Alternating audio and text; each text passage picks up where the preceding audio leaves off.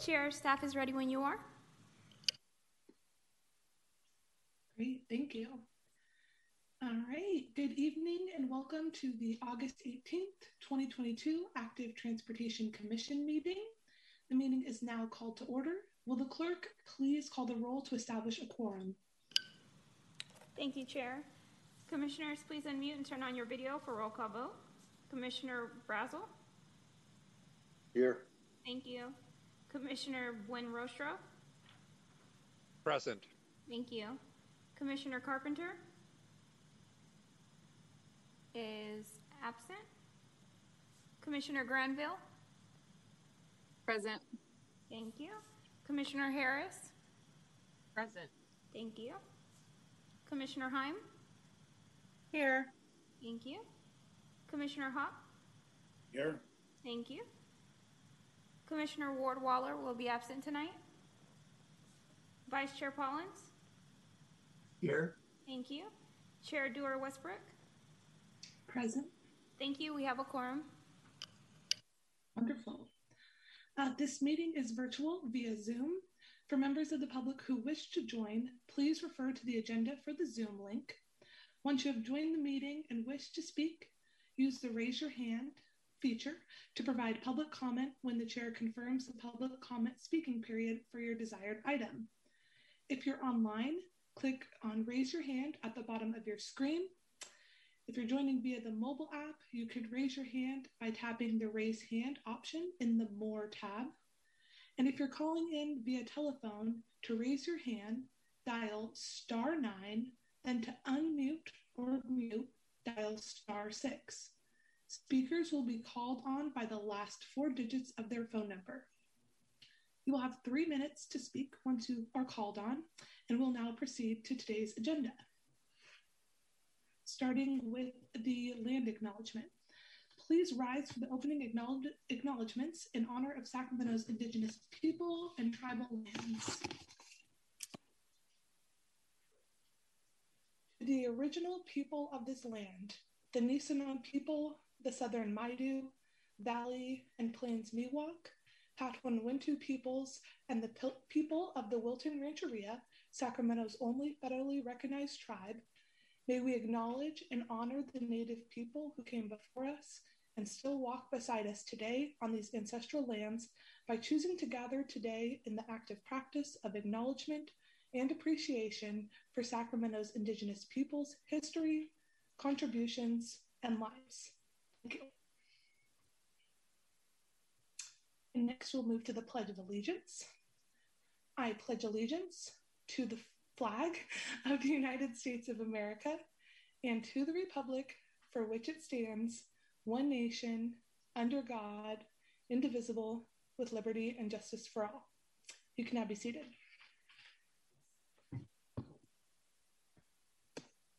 Okay. Our first business today is approval of the consent calendar. Madam Clerk, are there any members of the public who wish to speak on the consent calendar? Thank you, Chair. I have no speakers with their hands raised for this item. Thank you. Are there any commissioners who wish to speak on this item?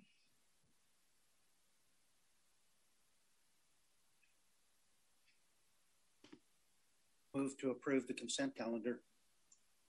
Perfect. Thank you, Commissioner Hott. A second. Thank you, Commissioner Heim.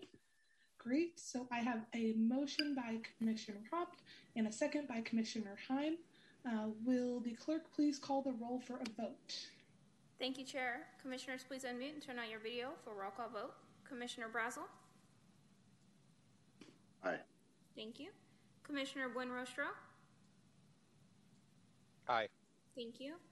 Commissioner Carpenter is absent. Commissioner Granville? Aye. Thank you. Commissioner Harris? Aye. Thank you. Commissioner Heim? Aye. Thank you. Commissioner Hop? Aye. Thank you. Vice Chair Pollins? I abstain uh, as I was absent last month, and my apologies to the commission. Thank you. Chair Dewar Westbrook? Aye. Thank you. Motion passes.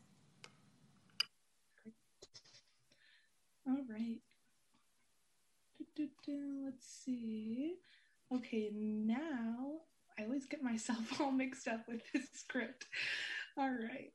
Okay, the next item I believe is the staff report. All right, there we go.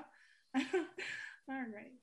Uh, we will now proceed. Um, so sorry. To the discussion ca- calendar. Item three is the commission staff report. Is there a staff presentation? Chair Dewar Westbrook, yes, there is. that was rough. It's like Monday, but not. It's okay. Um, my name is Jennifer Donlan Wyant. I am the city's transportation planning manager and staff to the commission. Thank you so much for having me. I have a couple of items to update you on. Um, the first is um, we have a new staff member who's going to be joining us on a regular, Jeff Gelsma. Jeff, can you turn on your camera, please? Great. Everybody, please meet Jeff. Jeff is a transportation planner who joined our team in July um, and will be working with me on staffing the commission. Jeff, I didn't know if you wanted, I'm putting you on the spot and apologies, but I didn't know if you wanted to say anything or say hello. Uh, it's quite all right. Uh, it's wonderful to meet everyone, and I look forward to working with you all. Great. So uh, you'll see Jeff every month along with me, um, and we'll be helping with the staff report and the agendas. Um, so welcome, Jeff. The other thing is we are we have two vacant positions on my team that are advertising right now uh, for two more transportation planners. It's available open. The positions are open until September 28th. I will share that information out publicly so that we can recruit uh, folks to join our team. Um, the other thing I wanted to let you know about is that we're moving forward with um, some traffic signal improvements so that they the signals detect uh, people bicycling. And so we're moving forward with nine of them right now. Um, they are 47th and J, 53rd and H, American River University, Elder Creek and Sun River, Fruit Ridge and Lawrence, Howe and University, La, La Riviera and Occidental, Folsom and 39th, and Semler and Arena. Um, and they're based on complaints or concerns that we've gotten through 311. Uh, I encourage the commission to work with your constituent or with folks in your in your areas So let us know if there are traffic signals that do not detect, detect bicyclists. Uh, we don't have a big budget. This is actually a culmination of two and a half years of budget in nine locations. We had a challenge with um, equipment supplies. I'm sure you know the pandemic's been hard to get things, but I wanted to let you know that those are moving forward and through because I think that's pretty exciting but not worthy of a staff report, not that big. So figure to put it in, in this. And then last but not least, I wanted to reaffirm with everybody that the um, the rules for the commission are or commissioners are that if you have any questions or concern about efforts that the city has, that you need to go through staff. So please come through me. Uh, you all have my email address, uh, or Jeff as well, who you will have his email address soon, and then we can direct you to the appropriate folks within the city. Um, and so with that, that is my staff report. I'm happy to take any questions. Thank you so much. Wonderful. Thanks so much, Jennifer. Um, Madam Clerk, are there any members of the public who wish to speak on this item? Thank you, Chair. I have no hands raised for this item. Okay. All right. Are there any commissioners who wish to speak on this item? And I see a hand from Commissioner Buenrostro. Go ahead. Just a quick question, Jennifer. Can you go over the list of uh, traffic signals that are that are going to be fixed? Yeah, sorry. I know it's a long list and I was going to put a slide together and I just ran out of hours in the day. It is 47th and J Streets, 53rd and H, American River and University, Elder Creek and Sun River, Fruit Ridge and Lawrence, Howe and University, La Riviera and Occidental, Folsom and 39th, and Stemler and Arena Is that good? I lost you. There you are. Great. Wonderful. Okay, are there any additional questions from commissioners on the staff report? Well, I was personally very excited to hear you're getting additional staff. Uh, I know there's a, a, some big shoes to fill after losing Drew, so uh, I'm really excited to to see that your team is continuing to grow. Um, that is exciting. And you said um, the positions are posted online, so if folks are interested, they can go to the city's website. Yes, Chair Dewar Westbrook. The position is actually an administrative analyst transportation. That's our official classification. Um, so if you search under administrative analyst, you'll find the positions. Perfect. Thanks so much. Okay. Well, this item is received in file, so no vote is required. We'll now move on to the next item. Uh, the next item is item four, Transportation Corridor Program, 34th Street Rehabilitation and West El Camino Avenue Rehabilitation projects. Sorry, y'all, I cannot speak or, or find my place on the agenda tonight. Um, but is there a staff presentation? Yes, there is. Um, good evening, Chair Dewar Westbrook, Vice Chair Pollins, Active Transportation Commissioners, and my dear colleague Jennifer Wyant. Um, my name is Judy Matsui Drury, and I'm the supervising engineer for our city's um, civil electrical design group and um, in the Department of Public Works. And thank you for allowing us to present to the Commission the city's 2022 Transportation Corridor Program projects. Um, I'm not the actual person doing the presentation. I'm doing the entree into uh, one of our new rising stars, um, our new civil uh, assistant engineer that we recently hired, Kelly Lacey.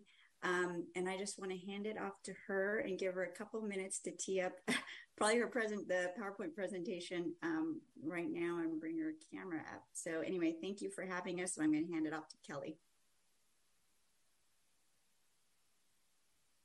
Thank you, Judy. Good evening, everybody.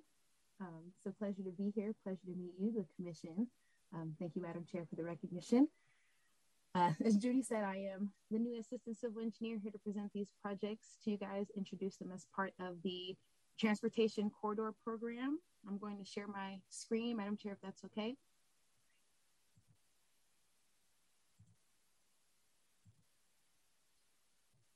Alrighty just to say, Madam Chair, I can't see your face, so any signals you give me, I can see them. so I have I'll you. make them verbal. I'll make okay. them verbal. Thank you. Bear with me, please, as this is my first presentation, so I'm hoping to do well for you. Okay, so first I want to introduce, as Judy said, the West El Camino Avenue and 34th Street projects presented to you. We're going to get started here. So the transfer, the city's transportation corridor program has evolved over the past few years as a streamlined effort to implement active transportation elements within the city's street network while prioritizing areas identified for pavement rehab needs. So, this program is funded by Senate Bill 1, SB 1, and Road Maintenance Rehabilitation Account funds. This corridor project applies a rehabilitation strategy to improve pavement conditions, address safety concerns, integrate active transportation elements, and apply upgraded technology solutions. So this year, three roadway corridors were identified for resurfacing as part of the Transportation Corridor Program. This includes 34th Street from 5th Avenue to Truckee Way, West El Camino Avenue from Truxel Road to Northgate Boulevard. Um, Del Paso Boulevard was presented to this commission back in March, so this presentation will not include that corridor, we'll only be discussing 34th and West El Camino. So the project limits, as mentioned, for the West El Camino Rehab Project are from Truxel Road to Northgate Boulevard, crossing right over Ninos Parkway. Um, it's a two to four lane arterial road with center left turn, or two, excuse me, center two-way left turn lanes. It's a residential and commercial corridor that gets about 18,000 cars on average a day. It has real wide travel lanes, as you'll see in the next slide. And this road was identified with pavement maintenance needs based on feedback from the city maintenance. So let me get my laser pointer up so I can, you guys can see what I'm talking about. So as you can see, wide turn lanes here, or excuse me, wide travel lanes here. This is Ninos Parkway here. So we've kind of received complaints about speeding down this roadway and there's no direct path currently across the street for pedestrians to get across the parkway. And I'll mention the improvements to that later in the stick a pin in that later on in the presentation. So the proposed improvements to this project include reducing the wide travel lanes to city standard to accommodate buffered class two bike lanes, improve traffic signals at these intersections seen here by these triangles, uh, with video detection and CCTV enhance pedestrian crossing in Ninos Parkway with bulb outs and some other improvements to be mentioned later, and pavement rehabilitation all along the corridor. This project also adds green bike lanes in conflict areas. Here, this is Truxel Road, bike lane improvements here, and this intersection is Stone Creek Drive and West El Camino. Madam Chair, please let me know if I'm going too fast. My nerves are making me speak. Kind of. no, you're all good. You're, you're going at a great pace. Thank you. Okay, thank you. Some other proposed improvements include, oh, excuse me, this is at Ninos Parkway. This is more of a rotational area view as showed in the previous slide. So proposed enhancements here are a pedestrian refuge island, high visibility pavement markings, bulb outs, and pedestrian lighting. There will not be a rapid, excuse me, a rectangular rapid flashing beacon here.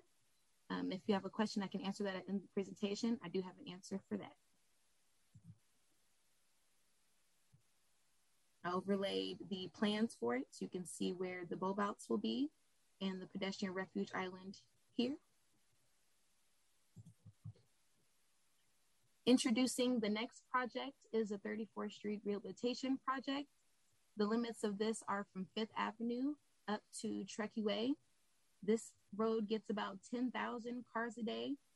Right here is Sacramento Charter High School, and there are also wide travel lanes on the street. No dedicated bike lanes at this time, and there is parking along I believe this is the the western side of the street, not in front of the school or anyway, probably more down here.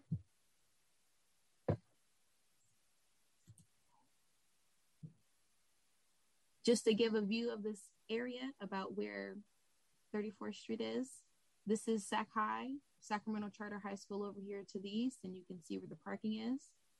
Here, this will be one of the intersections discussed later here, where the stop sign is. So, excuse me. The proposed improvements for the 34th Street project are to restripe to add class two bike lanes, um, do some pavement rehabilitation in the complete project limits, and relocate this bus stop here. There are some bulb outs going in at this intersection, so regional transit will, will, will move, excuse me, sorry, nerves guys, move this bus stop down a little bit to accommodate for those bulb outs. So the intersection I highlighted in that first aerial, or the, excuse me, that first photo, there'll be bulb outs here at W Street and bulb outs here at X Street, where we'll be installing a rectangular rapid flashing beacon for better crossing across that street, or excuse me, across 34th Street. So this is a map kind of overviewing where 34th Street Rehab Project will be, as well as some other projects. So the new bike lanes on 34th Street will make a great connection to other projects in the works. To the north, you'll notice that this project stops right at Truckee Way. That's because, excuse me, right before it gets under the freeway. That's because conflicts are going on currently with Highway 50. However, we're kicking off another resurfacing project on T Street, which will improve the bike lane connections through the Stockton Boulevard intersection. And as part of that, we'll complete the bike lane improvements on 34 to connect to T. And then the 34th Street bike lanes will also connect a series of complete street projects on Broadway, these three here. Excuse me, all of which will reduce travel lanes and install buffered bike lanes. These projects will all work together to make significant improvements for bike connectivity. Both of these projects will begin construction this month, with both of them hopefully hopefully ending construction in October of this year. 34th Street Rehab construction cost is about 1.2 million, and for West El Camino will be about 1.5 million. The 34th Street Rehab project contract was awarded to Martin Brothers Construction, and West El Camino was awarded to All American Construction. We want to thank Doc, uh, excuse me, Dokken Engineering for the design support on 34th, and SOMIS for support on West El Camino. City staff will be managing and inspecting, excuse me, inspecting this project during construction. This team includes Josh Warner, Jeff Wiener, Matt Johns, John Matoba, and myself. This include, or excuse me, concludes my presentation. Thank you all for your ears. Um, I'm open for any questions and any I can't answer, I'll pass over to Judy. Wonderful. Thank you so much, Kelly. Really appreciate your presentation. No need to be nervous. I think you did a fantastic job. I think we're all just stumbling over our words today, it seems. So having a real case of the Mondays. Um, but anyways, I think, yeah, you did a great job. Um, but before we move to commissioner questions, um, Madam Clerk, are there any members of the public who wish to speak on this item? Thank you, Chair. I do have one hand raised from Nick Mayer. Meyer, I'm sorry. I am giving you the ability to speak right now. Hi, uh, Nick Meyer. Um, so I live on uh, 34th Street. Uh, most of this looks really good to me. I bike and I walk on the street almost daily. Um, the one question I guess I would have, and maybe it's too late, but I feel like it's a big missed opportunity to not have a crosswalk on V Street uh, where it crosses 34th. Um, sorry, I should have specified it was 34th. I guess it's two different streets. But um, if if anybody observes that, there's basically very frequent traffic in and out of the neighborhood, pedestrian traffic that crosses at those corners anyway, and it creates some problematic conflicts because there's not a crosswalk there. You have to walk a block or two, which sounds reasonable if you're driving, but it's a little less reasonable if you're walking a block out of your way. Uh, that's all I have. Thank you. Thank you for your comment. Chair, I have no other speakers with their hands raised on this item. Thank you. Thank you. Um, are there any commissioners who wish to speak on this item? And I already see two hands. Uh, we'll start with uh, Commissioner Harris. Hey, Kelly, I just want to say fantastic presentation. It was really, really well done. And um, I'm a little jealous uh, from District 2. I was, I understand that Del Paso Boulevard uh, was late to the didn't get a presentation. Will we be getting a presentation as this is going forward, or is it just um, a little bit too late since we're already moving into the construction period? I know it may have already been covered, so I was just jealous of this amazing presentation that we got to see. You did such a great job. I don't know, if, Kelly, if you want me to answer that or there was we actually uh, we had city staff that actually already did a um, commissioner harris uh, we right. had city staff that already did a presentation in march otherwise we would have included it in this project but um, it was uh, i understand.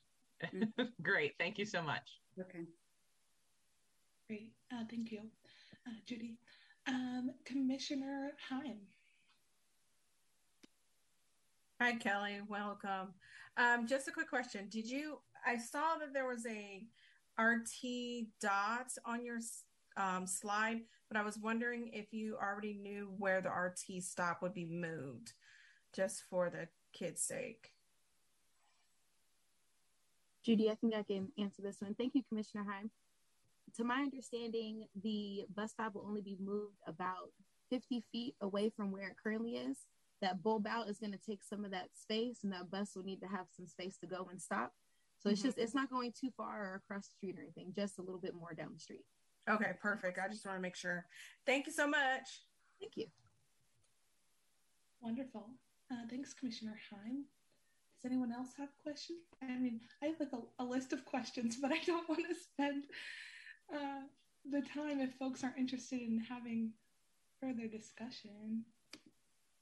Well, I, you know, I'll do it. I'll give you an opportunity to respond. Kelly, I know you said you're prepared and ready. Um, just a few questions I had. Um, so I saw in the staff report that the speed limit is uh, posted at 25 miles per hour. I'm curious if when your team was out there actually observing um, the roadway if you found that people were traveling much higher than that. Um, and if so, did that influence some of the decisions you all made around what type of bicycle facility that you're um, going to be including in the project? Want me to answer that? I might actually ask uh, Jennifer to chime in on that one because, okay. as as interesting as it sounds, when we when these corridors are selected and prioritized, there's a team, mm-hmm. and Jennifer's part of that team that uses a myriad of different metrics. And one of these things they look at are the the volumes, the road condition, mm-hmm. the gap in the infrastructure, and obviously the travel speed. And if you're referring to the 25 mile per hour, you must be talking about 34th Street. I think is what correct. I, Sorry, I yeah, I, I, yeah, this was a two for. So I guess my I was hoping to focus on 34th, and then I had a couple questions for El Camino as well. Okay, so yeah, Judy, I'll take that one. Thank you. Okay. So yes, uh, Chair Dewar Westbrook, when we were selecting um, projects for the corridor program that have multiple benefits, and this was a, one of the multiple benefit projects. We looked at the the posted uh, speed limits, we looked at the vehicle volumes, and it fell within our acceptable range for a bike lane. It also is something that um, these are quick projects, right? So they were intended to be inexpensive and done quickly. And so the the typical bike lane is what we can do with that mm-hmm. effort. We can't do anything more significant. Otherwise, we would have to go out and get a grant. So that's why 34th is a bike lane. Okay. So yeah, I think you probably know where I was going to go next. Is like, can we? I mean, we're going in front of a school. There's lots of businesses that community members are trying to, you know, access, and so yeah, kind of wanting to know. It doesn't it doesn't seem like there's any opportunity now, um, but yeah, why you know something with more protection wasn't put on the table, I guess, um, for this particular project That's so money. it's, it's it's a grant per so that makes it a grant program, and that's going to make it eight to fifteen to twenty years before something like that can get built. Whereas when we couple our complete streets efforts, whether it's a quick vision zero effort or it's like the 34th Street bike lane project, in order for us to get it done within a year or so, um, it, it, has to be something relatively simple and relatively inexpensive that we can do with a little bit of dollars that we have in house. Otherwise, um, our children will be seeing the construction these. oh, yeah. Frustrating response, but yeah. Hear you. I hear you. Yeah. um, so I guess on the lines of like um, something that can be done quickly, um, I was kind of going. I've, I've traveled this corridor before, but I had to refresh myself um, on you know you know exactly all the different things are around it. But I was curious if there was any opportunity to do some type of creative crosswalk on 34th and Y. Um, I noticed you have a church there, you have the charter school, um, and maybe it could be a really um, interesting opportunity to do some placemaking um, with paint that is, you know, not expensive, um, but it does seem like quite a large intersection. Um, and yeah, I was just curious obviously there doesn't need to be a response now, but just wanted to throw that that idea out there. I could actually provide a response, Chair. Um, sorry, Kelly and Judy, but we created the crosswalk guidance, so I'm more than happy to, to fill you in. Um, the city actually doesn't implement creative crosswalks. We created a program for others to come in and okay. apply for a permit to do it. So if it's the neighborhood association or some other organization that wants to do it, we now have a fantastic process and we encourage folks to do that. But uh, the last thing that we want to do is have mm-hmm. people who are not artists or are crews who paint our streets trying to create art on the streets. It's just not not something that's in our skill set. Okay, totally makes sense. Well, it sounds like we had some neighbors on the call, so now you've heard um, for Jennifer about this um, this great program that now exists. So just want to put it out there because there's yeah, it seems like a few intersections that would be good candidates um, for that program. Um, okay, this one I think this one could be for you, Kelly.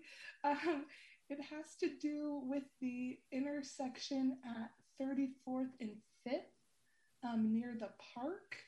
Um, and wanting to know if you could maybe go over what the specific improvements are at, for that intersection again.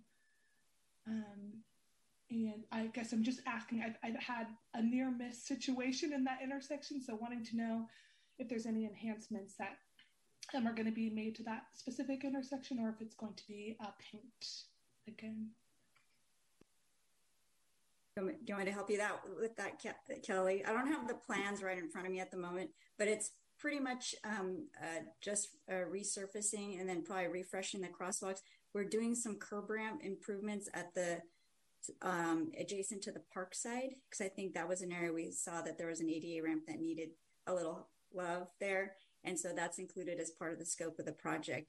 And so we are having our own city crews in advance of the project that have actually just been doing them recently, installing some of those curb ramps, um, putting the yellow tactile dome strips at those corners um, as the contractor's getting started here very shortly. But that's that's really largely it. Did you did you want to express kind of what your yeah. concern was?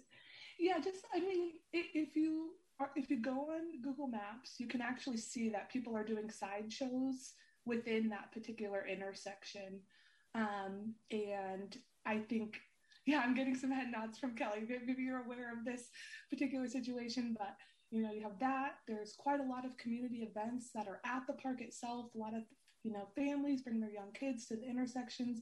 We've got people going to McGeorge. There's just a lot of traffic over there, and I think if there's uh, maybe any opportunity in the future to to put a little bit more investment to that particular intersection, um, I would I would really encourage you all to to look into that. Um, but um, yeah, it seems like you're you're kind of addressing some of the ADA issues already, so I think that's that's great to hear. Um, but yeah, just wanted to flag that uh, particular intersection because I saw just at the very end of your project. So um, that was there, and then I think the last question was already kind of brought up um, around additional improvements that are going to be made under Highway 50. So I was curious why that wasn't happening right now with the project, but it seems like they're in the works, um, just happening at a later date. So that's great as well. Um, awesome. Thank you. Yeah, of course. Thank you. Sorry. So it's always hard to like remember who who do the questions get directed to specifically. Um, let's see. On the um, West El Camino project, um, I, my, I only had two questions there. One, um, is there any opportunity by the city to kind of reduce speeds in this project? Um, yeah, just a question. um, I have to say that speed reductions not really in my purview. I think that's yeah, that's. I mean, we we put in will design and implement traffic calming treatments as identified as mentioned as part of this uh, our transportation corridor program. In terms of reducing speed, that's usually a function of when doing speed surveys. I think we just we wouldn't legally just determine a lower speed to get people to drive uh, slower. So, um, but I can I can make note that you're interested in that yeah. kind of feedback. Um, yeah. Okay, that would be great. Thank you, thank you, Judy. Um, and yeah, I mean, similarly, um, was curious if the selection of a class two with a buffer was because of you know that the current ADT and um, vehicle speed on the roadway. A class two is what's identified by I guess the city as what what's appropriate. And it, um, it oh, sorry, and it, it kind of goes to parlay off of what Jennifer mentioned. Yeah. It's it's kind of a myriad of different um, opportunities. We look at the existing condition and we measure how we'd like to get projects out because people want to see projects built. But mm-hmm. honestly, some of these projects, it's I know it's it's frustrating. Um, it's hard to believe sometimes, but they do take a long time. The more complicated they get, just we have to go through a lot of um, regulatory requirements. Usually, there's more stakeholders. Usually, the state gets involved. It, it becomes much more complicated and it becomes very costly. And so it's balanced. We balance the more complex projects with projects that we can deliver um, sooner. And so West El Camino and 34th Street were those, you know, projects that we wanted to have the let the community have a benefit sooner and mm-hmm. something that could fit within the road right away. When we have to start digging into adding more curb gutter sidewalk, that's or adding more traffic signals, that's when things start to get more, you know, much more expensive and then we have to find more money to, to build those and then we have fewer projects to deliver because we only have so much mm-hmm. money but so the buffered bike lanes was something that we could fit within the roadway and then we identified key you know we tried to improve the safety at the uh, major signalized intersections mm-hmm. with the like, video detection and the cctv cameras and mm-hmm. upgrade some of the infrastructure there and then also the big benefit is that ninos parkway trail crossing and putting those mm-hmm. pedestrian enhancements there so yeah Wonderful. Yeah, no, I, I really appreciate that and adding in that extra detail. I think, yeah. I'm aware of all that. I just, you know, I, I want to continue to push, you know, the city to put, you know, design and build facilities that, you know, will promote all ages and abilities. Um, and I, you know, some even a buffer is better than just a simple bike lane, but um, it does still seem like there's quite a lot of vehicles um, traveling on this roadway, and so maybe it's something um, that can be monitored. Um, you know, after this project is in place, if uh, maybe something with some uh, additional vertical protection um, would would better serve the the neighbors. Um, but thank you both so much. I've spent quite a lot of time. I know we have a packed agenda, um, so I really appreciate your presentation. Um, and I'm very excited to see both these projects, um, you know, be built in the next month or so. It sounds they're coming quickly. Usually we hear about stuff that's way down the line. So thanks so much. Thank you. Okay. Um, this item is review and provide comment, so no vote is required. We will move on to the next item. Uh, the next item is item five, Safe Streets and Roads for All grant application. Is there a staff presentation? Chair Dewar Westbrook, yes, there is. Um, hello, everybody. I'm Jennifer Donlan Wyatt, your Transportation Planning Manager. Here, uh, one of two of my presentations this evening. The first one is on the Safe Streets and Road Roads for All uh, Marysville Boulevard grant application. So I um, I'd love to. I want to do a show of hands, like who knows Marysville Boulevard? But I think everyone should know Marysville Boulevard, right? North Sacramento. Um, and I took, I went. We were searching the history archives. It used to. This photo is from 1964. It used to be a lovely two-lane roadway that was almost like a main street feel. Currently, today it's a five-lane roadway. Um, with uh, very different types of businesses, um, and it's struggling economically, commercially. It's uh, also one of the five corridors in the city of Sacramento with the highest numbers of severe injuries and fatalities. Um, so we are applying for the Safe Streets for All um, grant application. Uh, for those of you who don't know, this grant program is um, through the Biden infrastructure bill to shorten the name so normal people know what it is. Um, and it's a new grant program. And the grant program is has five specific goals, right?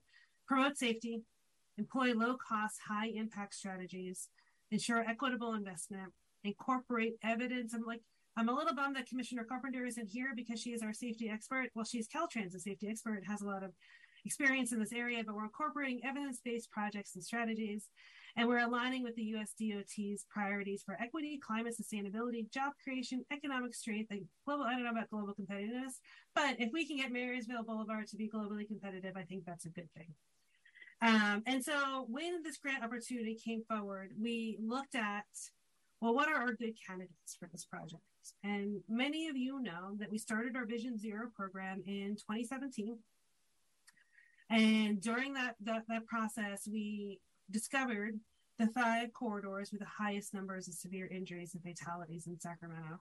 They also happen to be in our most under resourced communities as well. So, start up north, Marysville Boulevard, El Camino, Broadway Stockton, Lower Stockton, and Florin Road. And um, we wanted we wanted to look at okay, well, which one? Why Marysville Boulevard? Well, um, we funded here. We funded Florin Road, so that is funded and it's in design. And Judy's team, who you just worked with, will be uh, delivering that project soon. And that includes uh, improvements where the light rail station is, improvements near Luther Burbank High School. Uh, and a lot of Luther Burbank kids take light rails to get to school, and they also walk to school. And so this is a really exciting traffic safety project that is funded. The other one that's funded is a portion of the Broadway Stockton leg. So what is funded is Broadway between MLK and Stockton. Uh, this is actually another corridor program project where we're using our repaving budget, the money, the gas tax dollars that we get, to put the street back differently. And so we're going to put putting it back with the plan to road diet. Um, and this is an urgent need. I don't know if you remember, there were three fatalities that happened there this winter, uh, different instances. And so not only is it a top five, but it continues to be problematic for the city. So we're moving forward with that. We didn't want to move forward with Stockton yet. We're not quite ready. Um, it's more com- it's a complex project. However, we are moving forward to seek funding for design and environmental clearance because we know that Stockton Boulevard is going to require federal dollars, and federal dollars requires a uh, a more complex design and environmental clearance process because we'll need to have NEPA clearance. So then we come up north, El Camino, another top five corridor. It um, it's a great candidate. However, um, it requires that we have the ability to do 10 foot travel lanes in order to make those improvements. 10 foot travel lanes are not in the city's uh, toolbox yet.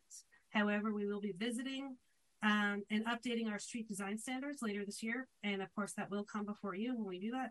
Um, at that point, we hope that we're able to leverage that and, and find room in the toolbox for those 10 foot travel lanes and then El Camino can happen. So that left us with Marysville. And not that we're being left with Marysville, it is a great, great project. Um, and so, and it's ready for the next phase. So, um, if you don't remember, because I I can remember Leslie Mancebo, who was the project manager for the Vision Zero Top Five Corridor Plan. When she came, she presented all five at once, and the commission was like, "Oof, that's a lot." Um, it was a very long meeting, um, but Leslie went over this one a number of times with you all, and it's currently a five-lane roadway. And the uh, the plan is to take it to three lanes, so one in either direction with turn lanes and turn pockets at the appropriate areas, and put in uh, separated bikeways. Well, we know that there are a couple of goals with the projects. The prevailing issue with the, the fatalities and the serious injuries is speed, drivers driving at an unsafe speed. And so, one of the key goals for the projects is to slow folks down, and then we will. And so, we're going to add friction, and it'll take a little bit longer to travel the corridor, but it'll also be a safer corridor for folks to travel on. Uh, and so, that's a good thing, um, and that's something that we're looking for. It's going to provide a lot more marked crosswalks so that folks who are walking along the corridor or going from one side of the street, one business to another side of the street, have um, a smaller distance to cross. So we're reducing the space between marked crosswalks by two thirds. And we're reducing the distance between marked crosswalks for bus stops as well. So working closely with regional transit. We're also taking the the the corridor that has limited bike lane coverage. About um, uh, 82% of it has um, narrow five foot bike lanes that are maybe in the gutter pan a little bit um, to a little bit more. So almost exclusively, but not fully, but nearly there of a separated bikeway. So being uh, going for what Chair Dewar Westbrook was asking for earlier in all ages and abilities, uh, bikeway hour on Marysville Boulevard. So you've seen this before. Um, and you approved it and you moved it forward to council uh, a year, year and a half ago when Leslie took this to you. And so now what we're asking for you is you pass the motion on to city council in support of submitting this grant application to SACOG. Um, and this is a little bit retroactive because we've actually already done this um, to SACOG to um, provide the local match. SACOG, which is our metropolitan planning organization, had a grant program that would help local cities with the match. And as you know, uh, having local dollars to contribute to the grants is challenging for the city. And this would be a $4 million local match. And 4 million is not something that we have in the bank account. So we applied for it. I want your permission still, though. Uh, we applied for it and we won. Yay. SACOG is recommending that we get that $4 million. And then we're also asking for the motion uh, to recommend to City Council support for this grant application, which is due on September 15th, so about a month away. So with that, that is my presentation. I'm happy to take any questions from uh, the public or the commission. Thank you so much. Wonderful. Uh, thank you so much. Uh, Madam Clerk, are there any members of the public who wish to speak on this item? Thank you, Chair. I have one speaker with their, sorry, two speakers with their hand raised. The first one is Dan Allison. I'm giving you the option to speak right now.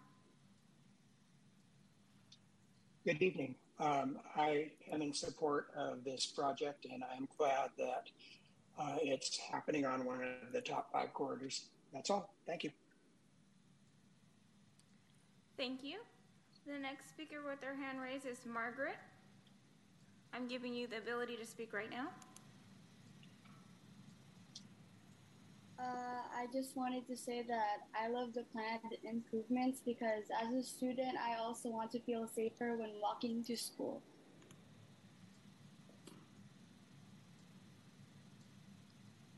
Thank you for your comment, Chair. I have no other hands raised for this item. Thank you.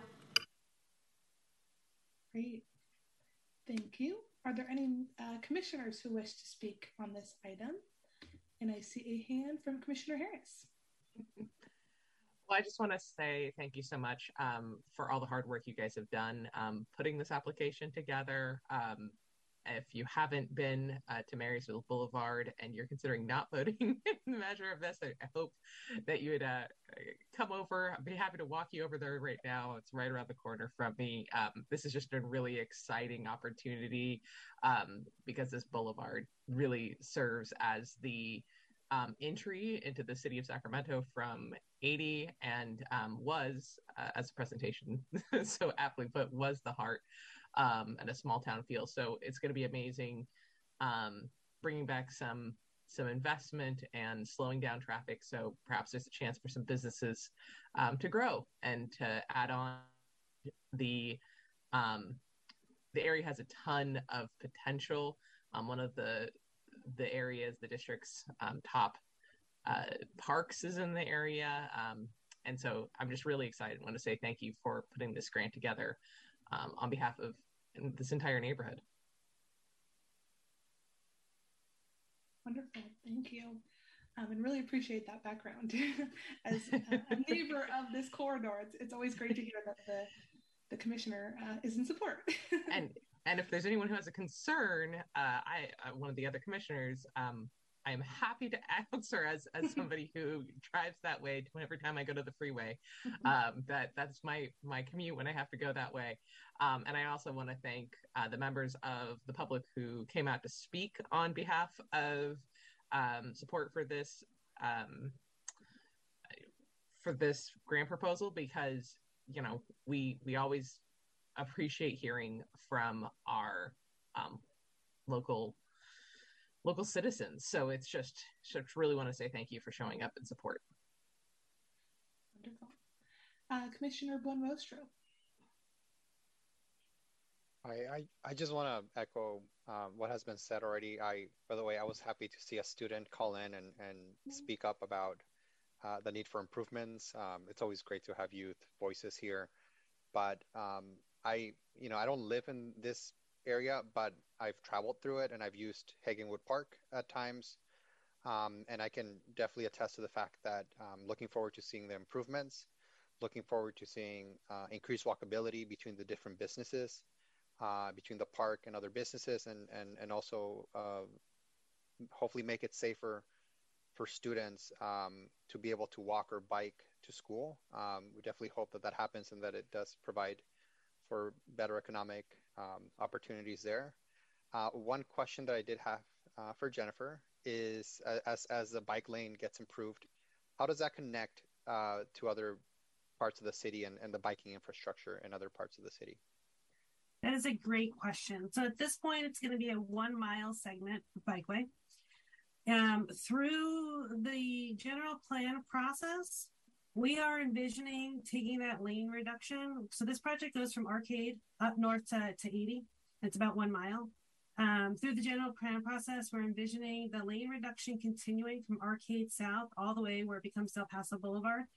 Um, because Marysville is Del, pa- Del Paso Boulevard comes up, Del Paso Boulevard splits, and then the park continuing north becomes Marysville.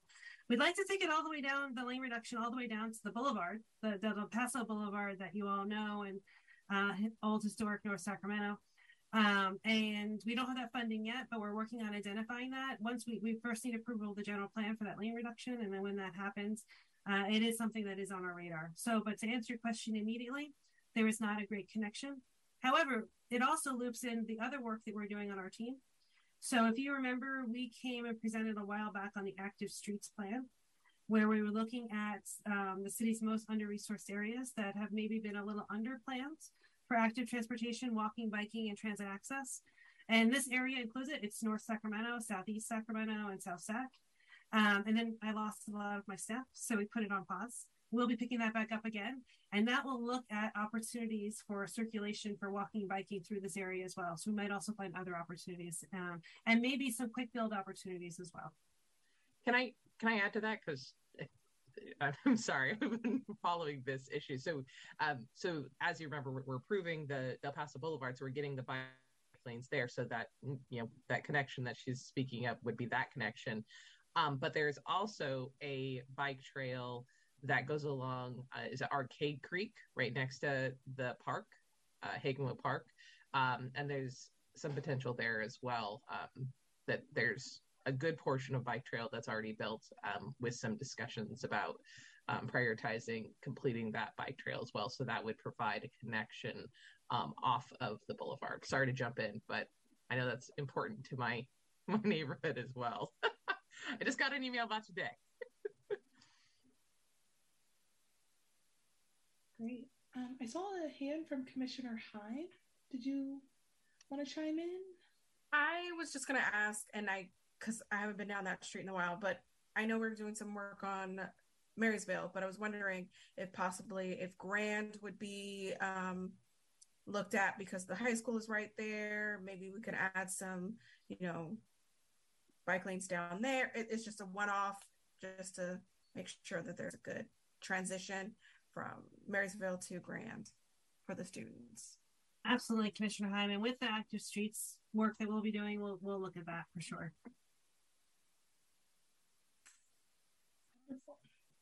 Okay, not seeing any additional hands from commissioners. Um, I also just want to acknowledge the tremendous amount of work that's went into this project. I read the staff report and looked back at the Vision Zero um, top five corridors plan, and it just it was truly impressive. So, um, really happy to see that you all are moving forward and trying to get this uh, project funded, and you have my full support in uh, bringing this forward to council. Um, so, with that said, um, is there a motion and a second for this item?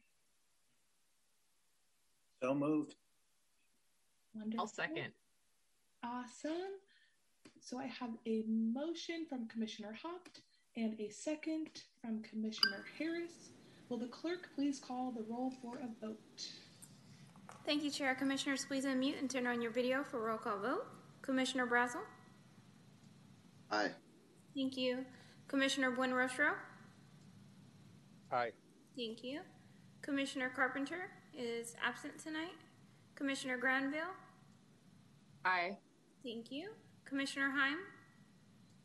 Aye. Thank you. Commissioner Hop? Aye. Thank you. Commissioner Smith?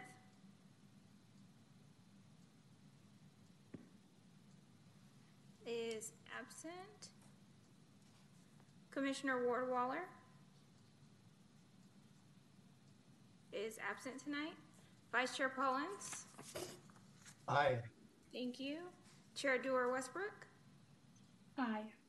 And then I'm going to come to Commissioner Harris. It looks like I missed it on the script. I'm sorry. Commissioner Harris? Very enthusiastically, aye. Thank you so much. Motion passes. Wonderful. Okay. Uh, we're moving pretty quick tonight, actually. Um, the next item is item six, the Transportation Priorities Plan Initial Prioritization. Is there a staff presentation? Chair Dewar Westbrook, yes, there is. Jennifer Donlan Wyatt, Transportation Planning Manager. Um, glad to be with you yet again on another item. Um, I'm here tonight to present um, phase two of the Transportation Priorities Plan.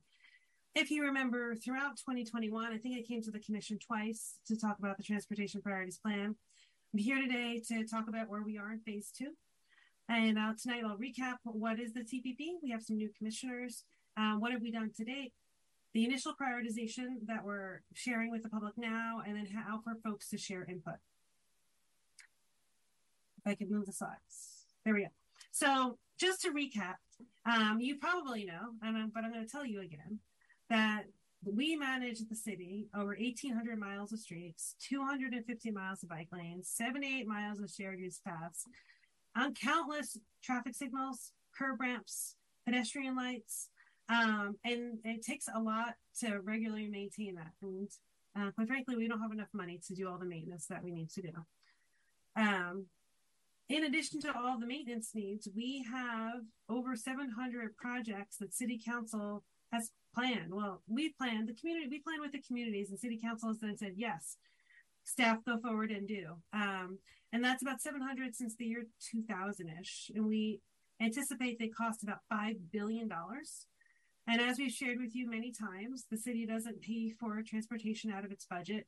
And we get everything that we see is built is through grants. Um, so Through our grants and our maintenance budget that we have to repave our streets, there's about $42 million a year. But don't forget the grants are competitive. We don't never know what we're going to get funded or not funded. Um, and it takes a lot of effort to apply for the grants. Um, but let's say that we regularly got $42 million a year. It would take over 100 years to build all the planned projects. And so we can't do that. We have need a prioritization process. How do we know whether a Florin Road should go before um, H Street, before you know La Riviera? Uh, we need a, a plan to prioritize that. So we decided to begin engagement with the community to ask the communities, all of our communities, their values for transportation investment. We did this last year. It was still the pandemic when we started. Uh, the vaccines were just rolling out, so we couldn't do a lot of in-person engagement. We had virtual meetings an online survey and a paper survey, and those were available in Chinese, English, Hmong, Spanish, and Vietnamese. Uh, we attended any existing meetings, whether it be your neighborhood association on Zoom or an event at a park. We went to it. We contacted over 100 organizations in the city and said, hey, will you have us? Or can I talk to you for five minutes and will you share this information out? We had um, social media videos and we had Sue Teranishi, Sue Teranishi, Joe Flores, and Stosbald, and Mr. Glenn Jackson, um, talking about the importance of transportation um, to ask folks about their values. And I know this is a lot, and you're not going to read this on. Most people can't read all this, but to recap, the the values that were identified and that were adopted by City Council, and they were adopted in March of this year, were to improve air quality, climate, and health, provide for equitable investment, provide access to destinations, specifically parks, schools, and jobs, improve transportation safety. You know, I usually come here and say that we're the third worst city for traffic safety in California, but we're now number one. And that's not, you don't want to be number one, right? So improving safety is obviously important. And fixing and maintaining the transportation system. So those were the values that were identified and adopted by council for how we prioritize our investments in transportation. So we did phase one, and now we're in phase two. And phase two is um, mapping the over 700 planned projects in GIS. And if you know, GIS is a great tool. It's a mapping software, but it's also a database and do a lot of analysis. So we map them all, and then we use GIS to evaluate and score all the planned projects. Rather than me going, I think that should get a two or a four. You know, that's where we want to be a little bit more structured about it. And so it was all data driven. And we we evaluated them all, and now we have our initial prioritization. I say initial because there's still time for iteration and input, right? It's just the first touch. And then we developed an engagement plan, which includes a story page, which I'll show you. We're going to be attending a lot of community events. I was at um, Celebrate Oak Park last weekend. I saw Commissioner Heim there. It was wonderful. It was hot, but it was fun. Uh, we were at Trades Day in District 2. I mean, we were going to a lot of different events. Uh, we're hosting two virtual workshops at the end of the month, and we hope folks attend that to learn more about it. And we have an online map comment tool. And so the, the ways that uh, folks can learn more is our story page, which is um, a, a, a, website that shows the analysis for each of the criteria by mapping. And then links to the comment map, which has all the prioritization on it, and we have comment cards. And just as before, but maybe even expanded, all of our websites now, our pages are available in Chinese, English, Hmong, Spanish, and Vietnamese. Um, and so the story pages, I'm going to show you the little couple screenshots because I'm going to show you the website in a little bit. But sometimes when I'm zooming and I go to the website, my computer doesn't like it and it doesn't actually load. So I'm showing you screenshots first. So this one is um, the analysis of projects, planned projects that improve walking. The darker green means that it supports walking. If it's a lighter green, means that it doesn't get points because it's not enhancing the walking environment. Or the same thing for biking. Orange, the darker orange, those planned projects support uh, bicycling, so therefore they get the points. The lighter orange ones don't. We also maps in the city. We have uh, pretty good data in the city. And so we mapped those neighborhoods that lack basic transportation infrastructure. And by that, I mean that lack sidewalks, curb, gutter, trees, lights, signals, and crosswalks. And then we also maps where we have poor pavement quality, but the, the streets also serve a lot of people. But we did a lot of it. And I'll show you in a second. Hopefully I'll be able to show you. So the initial prioritization is ready and it's out there for public to, for you to provide input, for the communities to provide input. I'm going to give a quick overview. 41 miles of the 364 miles are high priority. they they they scored the highest, meaning they best met the values that our communities told us about. 70% of the initial high priority projects are on the city's Vision Zero high injury network. And if you remember, the high injury network is 225 miles over 1,800 miles of streets to see the highest numbers of severe injuries and fatalities. And bringing it back to your equity statement, the majority of our high injury network are in our under resourced communities. 85% of the initial high priority projects will improve connections to jobs. That was something our communities told us that was important. And not just jobs downtown. We actually pulled census data and looked at hot pockets of employment. And you'll see that if you go onto our, our um, story page, there are great spots in the you know the industrial areas of the city, um, throughout the city. Up in the pocket has a hot spot as well of where we have high employment density. 90% of the high priority projects are on streets with poor pavement quality, but serve a lot of people. And then 95% of the high priority projects benefit communities that lack basic transportation infrastructure. And so the map that you see here has got a lot of colors on it. I'll tell you really quickly purple is high priority, yellow is medium priority, and green is lower priority. And the black lines are projects that are funded but haven't broken ground yet, such as the Del Rio Trail, Broadway Complete Streets, and similar projects. So we have the online comment map, which I'm going to go to in a second. And we have the online comment form. Folks wanted that. We also have paper format because not everybody's cool with doing things on the internet. And so every event that we go to, we bring paper comment forms and folks can fill those out or just put it on a post-it and put it on a map. That works just as great too. We'll take a photo of it. Um, this is a little bit outdated, but this we're, we're on a. We're going to more places than this, but this is what we were going to as of last week. So we are going to a lot of events that are happening throughout the city. We are focusing those events in those neighborhoods that we're not hearing from as part of the survey. Because every time someone puts a comment or puts a dot on the map, we ask for your zip code, just like we did in the first phase. And then those neighborhoods we're not hearing from is where we're focusing our engagement. And right now, we're really not hearing from North Sacramento. So I'm hoping that Commissioner Harris can help us get the word out and let a, a lot of folks know. Uh, and actually, uh, Vice Chair Pollins as well. We're not hearing from North Sacramento, North Natomas as well. Um, and so the next steps are throughout August, we're asking for our communities to get online, come to one of our events, and tell us what they think of the initial prioritization. September, we're going to review the comments. In October, we're going to go to council, and we're not going to revise it. We're going to say, Council, these are the initial priorities. These are what our communities told us. What is your direction? Council will give us direction. We'll go back and revise we'll come up with a draft plan and that'll have a little bit more context. It'll be a document. Uh, we'll take it out for review. We'll say, communities, what do you think? Did we hear you right? You'll tell us whatever your thoughts are. We'll make our visions, and our goal is to bring it to council in April of 2023 with a final plan, a final draft plan for council to approve. So everything is on our website, which is sactransportation.org. And I'm going to just quickly, hopefully, transition to the website. So if you give me one second.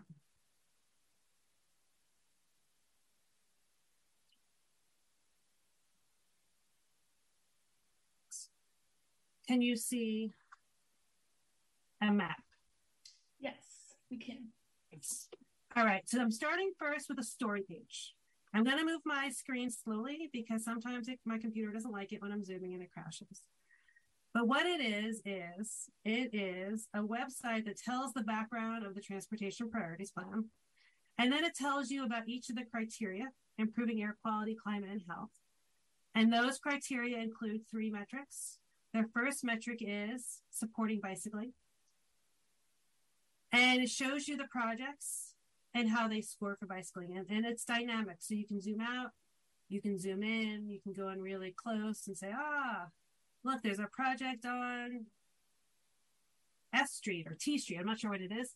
Um, and, and, that's supporting bicycling. Uh, you can do that throughout the entire city. And you can do that for all of the efforts supporting walking. So projects that are enhancing the walking environment. And again, you can come in and this color is green. You can zoom in and out. You can go out and see the city for those planned projects that support walking, or you can go in I see Mr. Hops looking, so I'll go into the pocket and show up that area a little bit. So of those planned projects, which one are supporting walking?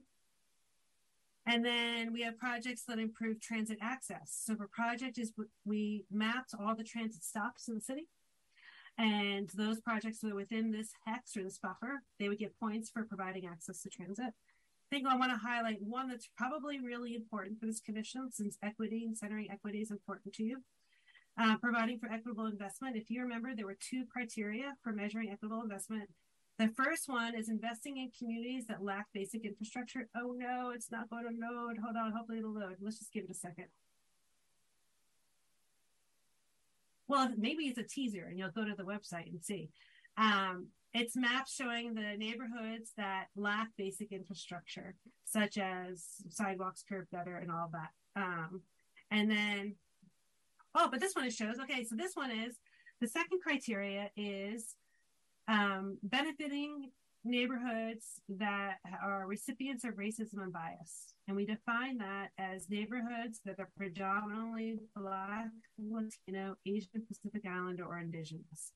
But then we pulled census data and we identified those neighborhoods, as you can see here in this yellow orange, uh, that are majority Black, Latina, Asian Pacific Islander, or Indigenous. Um, and so we're using this to determine the priorities. And again, get priority if you're in this part of the city. I'm gonna go as quick as and see if I can get this one to load. No, it's not loading. All right, so that is the story map though, but it tells you everything and it goes through all the criteria. It's going to crash for me, but I encourage everyone to look at that. And then we have our online map. And this is, I'm going to, these are the priorities. And you can zoom in. This is fantastic. I'm pretty excited. It didn't come out as perfect as I would have liked, um, but it's still pretty good. So all the planned projects are in here and they're different lines on the map. And you might want to say, what is, remember, black is something that's funded, but not yet built. But we can go on to this one. This is um, Broadway through Oak Park. You click on the line and it will tell you what that planned project is. And so just so you have some background on it. So this is an Envision Broadway in Oak Park. It includes some bike lanes and new crossings, new signals. Um, so that can help you understand what these lines on the map mean. Or you can go to the Sacramento River Parkway and you can click on that and it would say, okay, Sacramento River Parkway, it's building a trail. Um, thinking of another exciting one, let's go to Southeast Sacramento. We can go over here to the Morrison Creek Trail. And so it shows that project. And so um, that way it helps us understand what those plan projects are and their priorities. Remember, purple is high priority, yellow is medium, green is lower, and black is ones that black are ones that are funded yet we haven't broken ground on. And when you submit your comments, um, everybody, other folks can see your comments. They don't see that it's you. They don't see that it's JDW's comment is I hate this bike lane project and it's no good. Um, but it, it's it's it's an anonymous comment, and other folks can then upvote it or add a comment to your comments. Uh, we've done this on a few other projects and it's come out pretty successful, and we're hoping that it will continue that. Um, so if you wanted to place a comment down here, there's a purple place your comment bar. Click on that. There is a little pin right here. You click on the pin and then you can drop it somewhere. I want to drop this one right here. It comes up, you can it gets green, you can click next. Then it asks you what type of comment do you want to make? You want to make a comment that you thought it would be a higher priority? Or maybe you want to say it should be a lower priority. Or sometimes I've only been at the city five years, and we tried to go back 20 years with the planning efforts, but we might have missed something. There might have been a planning effort that you said, we worked with staff and city council to identify this. Jennifer, this needs to go here. That's where you put it. Or, holy cow, Grand Ave needs some bike lanes. And maybe I should put that little marker on here and say the Grand Ave needs some bike lanes, right? And that's what the little circle with the cross is. Or you might have a general comment. So you can do any one of those types of comments. It helps us when we're going through and reviewing comments later on to get a kind of a grouping of the different types of comments. Um, so I'm going to say I thought this was going to be a higher priority project. The issue, biking improvements needed. You need your email address, right? Because I want to be able to contact you if um, I have a question. Uh, I'm not to, I can't type so well while I'm, I'm looking at you all, so I'm just putting in blah, blah, blah. We want people's zip codes. So 95814 is City Hall. Um, so that way we know, again, tracking to make sure that we're getting good input across the city and not just certain neighborhoods. And then you submit it. That's the next button. I can't submit it because I don't have an email address, but that's the process. Um, and then let's say you you're curious and you say, what's going on here? I don't know what this project is, but somebody upvoted it. And they said, um, this is a low stress north south alternative to 24th Street is needed. You can say, yep, I support that. I'm going to upvote it. Or you can say, you can write a comment and support that, that comment that the other person made. So we're pretty excited. This is pretty the first time that we've done something this big online. I know that not everybody is online, but it's one tool that we're using. We're also going to a lot of folks in person events, walking people through. It's a pretty complex process. And sometimes not everybody, quite frankly, gets it because it's been uh, a long effort with a lot of nuance. Um, but then we ask them, well, what's the, your priority projects for you for transportation in your neighborhood or in your work area? And they let us know that, and we translate that into a priority here. So, with that, that is my presentation. I am so very happy to take any questions or comments that you may have. Thank you so much. Wonderful. Thank you so much, Jennifer. Um, I don't know if it's just me, but you are freezing a little bit. Um, but I heard I heard all of your. I just noticed your your sometimes your voice isn't matching your video.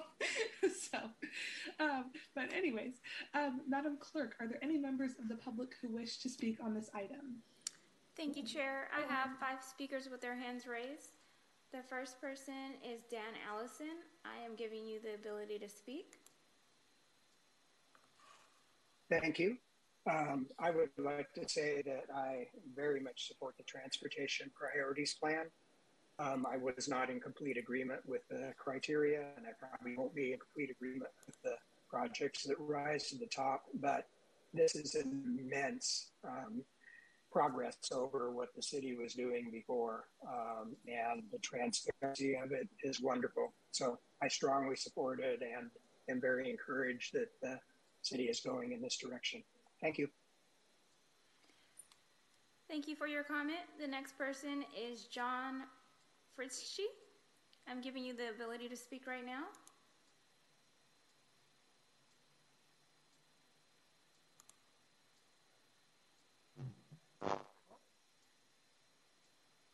Yeah, so I guess uh, my um my experience, uh, we look at the app for hyper.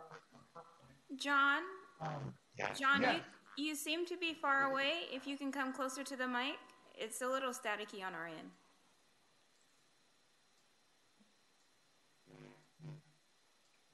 Are you hearing better now?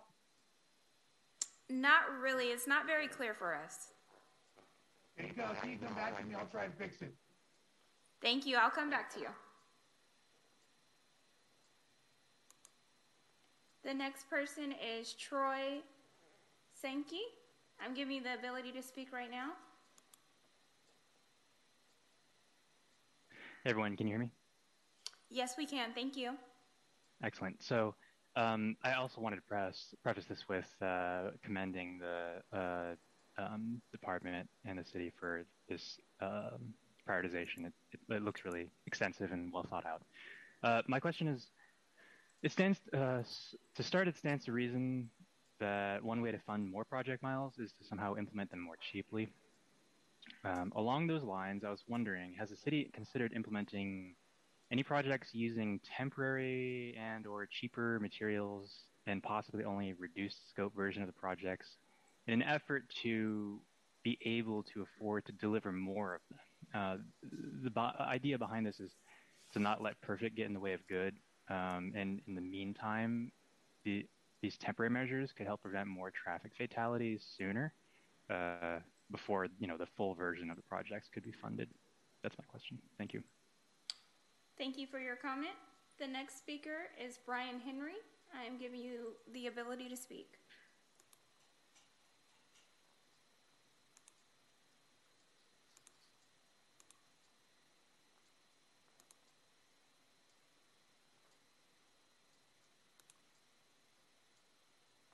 Brian Henry, I'm giving you the ability to speak if you can unmute your mic.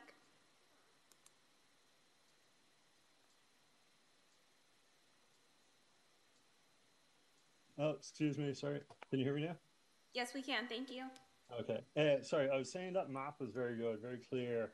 Um, but uh, one one context that I'm I always miss is uh, how much has been spent on cars. Like I, I cross um, Freeway 50 there all the time, and I know that millions has obviously been spent on that. So it'd be interesting in the context of that map to know. Um, you know, I presume that's just active transportation that's been mapped. So uh, you know, I'd like an understanding of how much money is being spent on the non-active transportation projects in the city as well. So, yeah, that's all. Thank you for your comment. The next person is Steve. I'm giving you the ability to speak. All right. Uh, this is Steve. Can you hear me? Yes, we can. Thank you. All right. Uh, I was throughout this uh, presentation. I've heard the values and priorities. I've heard equity, uh, equitable investment, under-resourced communities, minority communities, prioritizing neighborhoods that lack basic transportation structure, basic infrastructure, and uh, I'm just looking south of Florin Road. There's not a single project that has a high priority for any of those neighborhoods, which I don't know if you guys have driven through there. I drive through there every day. Um, that I would say are under resourced communities that could use that. Uh, so that's one comment. Uh, I heard the word equity probably every other sentence, but I don't see much equity there. Uh, secondly, uh, the supporting bicycling and walking bicycle paths. Uh, I, I don't know of hardly any bicycle walking paths down in the South Sacramento area, and uh, I don't see any high priority plans there for that area. And then lastly, this presentation was opened up with a uh, acknowledgement, uh, land acknowledgement for Native American people who lost uh, land and now current uh, city properties and parks are on land that was seized from those Native American people. Uh, the proposed parkway, uh, which was referred to as just a simple trail in the pocket, is uh, basically a not just a simple trail. It requires the city to seize private property uh, to build a parkway. So I thought that was quite different from the uh, land acknowledgement statement at the beginning that talked about seized land of people, and the city is wanting to repeat this. Thank you.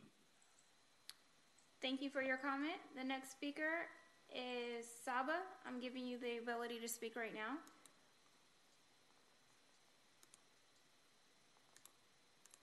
Hi, everybody. It's Deb Banks, your local bicycle advocacy person, um, one of many. Um, good evening. Um, I've been able to observe the evolution of the transportation priorities plan, and I, I'm with Dan Allison. I think this is a huge effort, and I'm really impressed with it. I can't wait to dig into the story map. And this is the second time I've heard the, the presentation by you, Jennifer, and I get to listen to it again tomorrow. So all good. I'm happy to hear it multiple times because I learn more multiple times. Here's my question. Um, earlier tonight, um, you guys talked about a grant application that's going to go into Marysville Boulevard, et cetera. And so I'm curious whether or not it, some of the things that you are now putting towards different grants are from the work that you've done from the TPP or are you still working on the priorities piece? And if that's the case, then how are you making sense of what gets pushed forward for grant cycles that are coming up right now? Um, are those in sync yet? And um, just curious about that. Okay, thanks. Thank you for your comment. And Chair, if you don't mind, I'm going to come back to John. He had audio problems, so we're going to try to get him. Sounds good. Thank you. Yes, hello.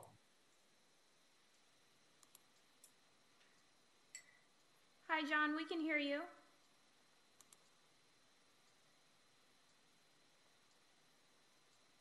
Um, yes, so my comment comes back to the River City Bike Trail. And, you know, it's listed as high priority, but when you look at the initial prioritization, not one of these items seem to fit putting a bike trail that goes around the pocket. I mean, if anything, you'd want to put a bike trail that goes through the pocket. Um, I also agree with the previous gentleman's statement already the irony of opening with the, the land grab of Native American lands, and then now you guys propose to do a land grab of private citizens' land. Um, anyways, I just think that with as wealthy as the pocket area is, um, when you guys speak of equity, it seems like more of this money should be elsewhere, especially when you look at the map and it's just a bunch of downvotes. So, anyways, thank you for your time, and uh, that's it.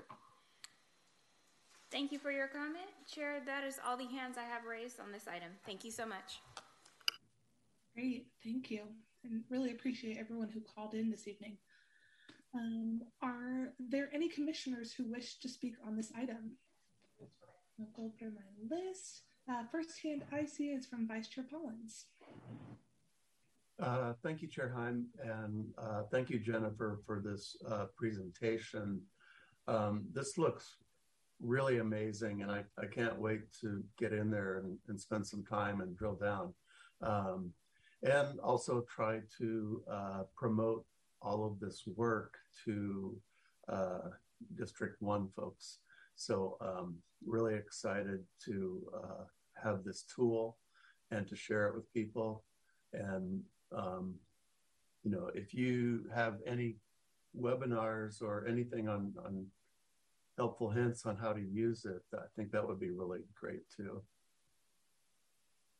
Vice Chair Pollins, um, we will be hosting two webinars, one on the 24th and one on the 27th. Um, that information is on our website at sactransportation.org. Um, and I do hope uh, we have not heard much from North Natomas, South Natomas, or North Sacramento. So I am hoping that um, you all can reach out to let folks that you know to share the word to provide their input. Thank you. Awesome.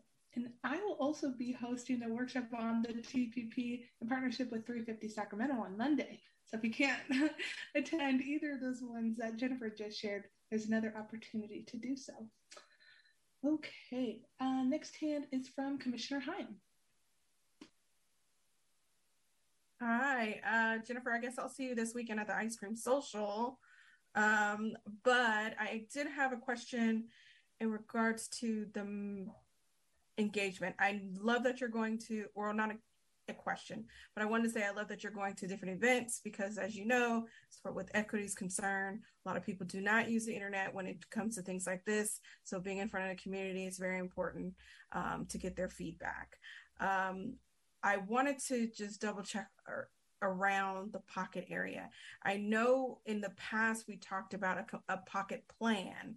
And so I wondered if that funding if that funding uh, if it's on this map because there's funding already because like some say the um as far as equity is concerned i understand because of the maybe the demographic that's in pocket but not necessarily the funds of people that are in pocket qualify for some of the improvements that needs to be done because definitely there's areas and i want to say in my district that definitely needs some some love.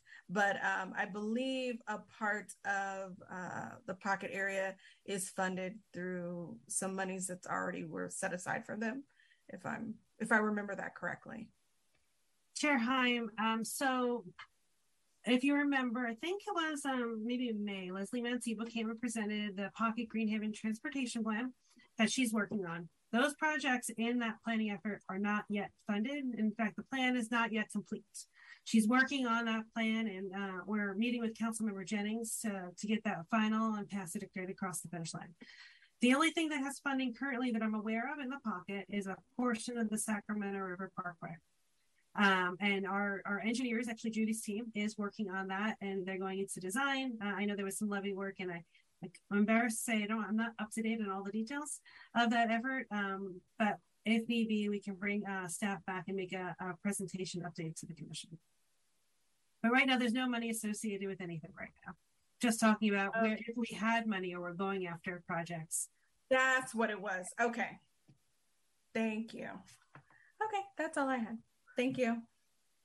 Great. Thank you, Commissioner Heim. All right. Next hand is from Commissioner Buenrostro. Hello. And I just want to echo what has been said about um, how great and transparent this process is. Um, you know, we might not agree with everything that it's uh, in it, but the fact that there's a prioritization, um, it's transparent, there's it allowed a lot of time for community input. Um, it's it's a it's definitely an improvement, and it's something that I think is a good model for how the city can can prioritize things and, and be more transparent in its decision making. Um, I do want to ask a little bit about the funding question, and I know um, you might not be able to answer all the questions, Jennifer, but it, it, it is it is concerning that we have so many planned projects and there's a significant gap of funding when it comes to that. And we do understand that the city has so many priorities and so many things to tackle um, uh, that is not just transportation. So that's understandable. Um, but i guess the question is uh, whether there have been conversations about securing more consistent funding for transportation projects uh, at the city level um, and whether that would be something potentially that the city council could look like in the future. And I guess for me, it's it's more of an ask. I, I hope that the city council considers that, or that there's some type of conversation at a higher level to look at more consistent funding for transportation, so that we can secure um, additional funding to ramp up some of these projects. Because I my guess is if we look at all of the projects that are planned, even with the equity lens, we might not be able to cover all of the disadvantaged communities, uh, even even with the current at, at, the current pace that we're going, right? So we're prioritizing, we're trying to serve the communities that have that have the highest need, but it seems like there's going to be a lot of folks that still get left behind at the current pace. So I guess that's a question that I have. And then the second question, Jennifer, is I, I just want to clarify what is what is like the consistent funding that the city provides for these tra- transportation projects? Is that all through grants, or is there like a, a funding that they provide every year for maintenance? These are exciting questions. Okay, Commissioner. So, um, is there a discussion at the City Council level for a more consistent stream of funding? No, not at this time. City Council has many priorities, and I'm going to surmise that because there are outside funding sources for transportation, uh, it has not been prioritized for them within the city budget. So they understand there's outside funding. So, how do we fund transportation projects? There are essentially three ways. I'll quickly highlight them. The first one is the gas tax. Gas tax is money that we receive for the maintenance of our streets. Um, while I know that there might have been um, maybe some frustration earlier about why aren't we doing more on 34th Street or, or more on West El Camino, we're probably one of the rare jurisdictions that couples our street maintenance and requires that it have a complete street or a safety element improvement to it. So we don't just repave streets to repave streets anymore. We use our maintenance dollars to do better and improve our streets. Um, so that's one source of funding, and that's generally between nine and twelve million dollars a year. The other source of funding that we have is Measure A sales tax, the existing sales tax measure and that is prescribed money um, that says some money is for traffic safety some money is for active transportation and it's it's programmed.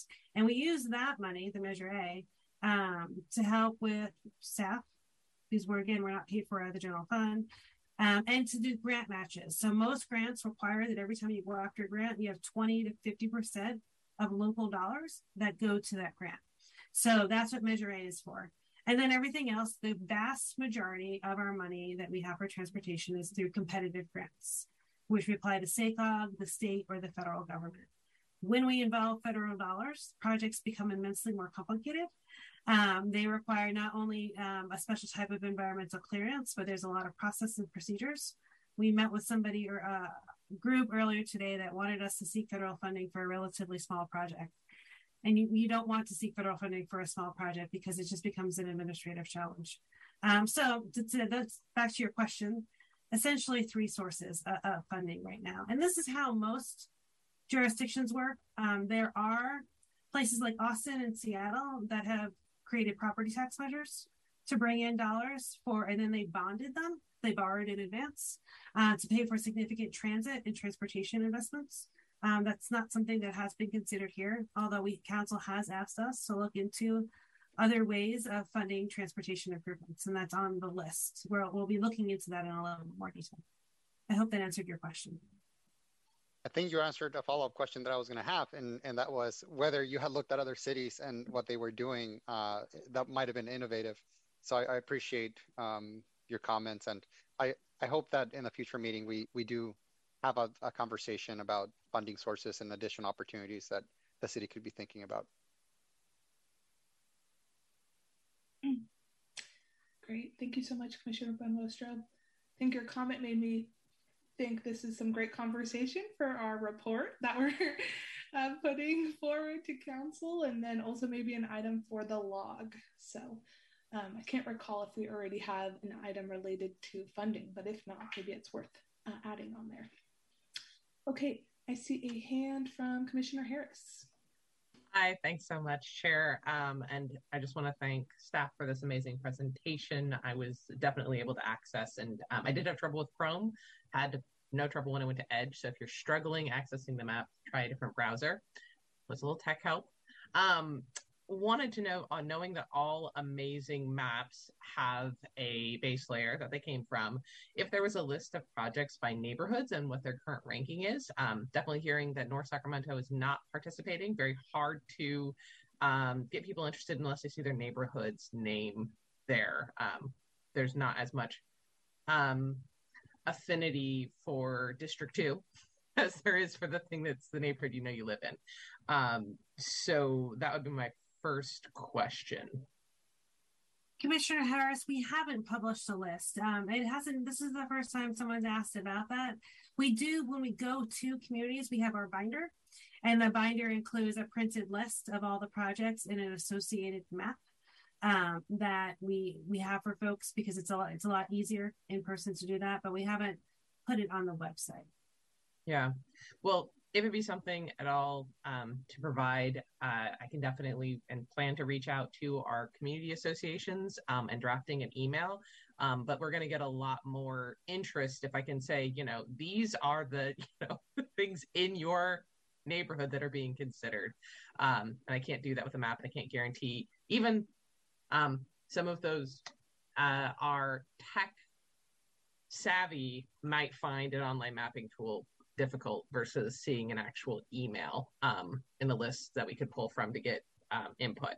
Um, and then I guess kind of a couple of joint questions as we're thinking about how we message this. Um, wanting to know how these projects were determined because I can imagine a bunch of people asking immediately why why why wasn't I asked which projects were important, and then how will these comments about these projects be weighted um, so if we're asking people to spend their time going and uploading, is this going to be, you know, I see a lot of interest and traction in um, downtown, much more savvy involvement down there. Um, the North Sacramento, you know, do I need to be messaging to District 2 if you don't get on board? It may affect our ability and our competitiveness. Um, so there is no current waiting plan for how we get the comments in. However, we want to be sensitive and we we are that's why we're asking folks for their zip code uh, to see where we're getting comments from and where we're not getting comments from. Uh, i think that's really really key. That's how we were successful in the first round. We're trying to get the word out as much as possible. Um, and so your help will be uh, invaluable to reach the neighborhood association. I, know I, I emailed with Hagginwood this morning um, and, and, or maybe this afternoon. It's a blur but it was today, a, yes i was there. Okay at some point today i emailed them out um, and, and um, yeah, so that will be helpful. And of course, that'll be taken into consideration. Ultimately, council is the ultimate decider, not staff. And it's my job to facilitate the process and bring this information to council. So that's that question. The other question is where did these projects come from? They were done with communities over the last 20 years where a council member said, Hey, we're going to do a planning project. So it's nothing new. And in fact, on our website, sactransportation.org, there's a list, there's a library, and we uploaded all of those plans that we use to mm-hmm. inform this, and it's on that website so folks can see. And so we might have missed something. If we've missed something, I definitely want to know about it. Um, or part of the process is, is we have a need. You didn't do planning in this area. So one of the themes I'm hearing tonight, and one of the community members commented that maybe there aren't lines on the map in certain parts of the neighborhood. And that's one of the reasons why we're doing our active streets plans is that in North Sac, Southeast Sac, and South Sac, the, the amount of planning work has is not equivalent to other parts of the city. And so we want to work with communities to do that planning work. That work has not been done yet. However, when it is done, it'll be put into the same process and it'll be prioritized. It's meant to be living so that when we come up with new ideas, we know or new plans, we know how they'll fall in priority. Um, so that's two things we want. They can see the plans on the website. They were done with communities. They were officially approved by City Council. And if there's a missing need, please let us know. Thank you so much, Jennifer. Really appreciate that. Excellent answer. And I know I'm new in my role. So, however, I can be assistance to help those planning processes, please let me know. Um, and then I just, you know, I'm drafting this message in my my head to these community associations for the meetings on the 24th. And then is it the 26th or 28th? I'm sorry, I signed up for the one on the 24th. So, uh, no, the other one a couple days later.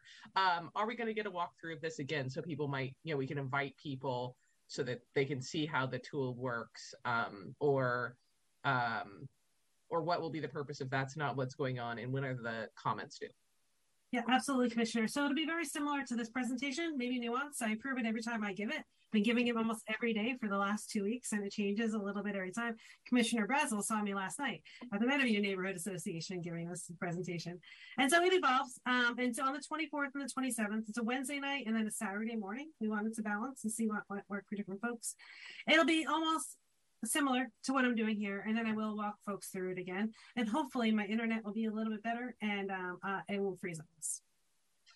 No, don't worry about Jennifer. Mine dumped me out. We lost internet here, so it seems to be going around. And when are comments due by? Is that on the website? Uh, we are looking for comments around September 6th. We're okay. saying early September right now, so we have enough time to produce the staff report to get to council. But if there's something that has happening September 12th or 14th, and you say, you know what, it's really key, can can you come to us and talk to us? We'll see what we can do to make that happen. Appreciate it. Thank you. Mm-hmm. Wonderful. Okay, Commissioner Brazel. Yes, thank you for coming out to Meadowview last night. Uh, really appreciate the presentation. I think it's excellent that the city is trying to be transparent in this. Um, and it's a great effort. Um, every time I listen to it, I hear it, I learn something more. Um, I, I, wanted to follow up a little bit what uh, Commissioner Buenrostro commented on the, in the uh, even with the higher priority that some people are going to or some projects are not going to be left out.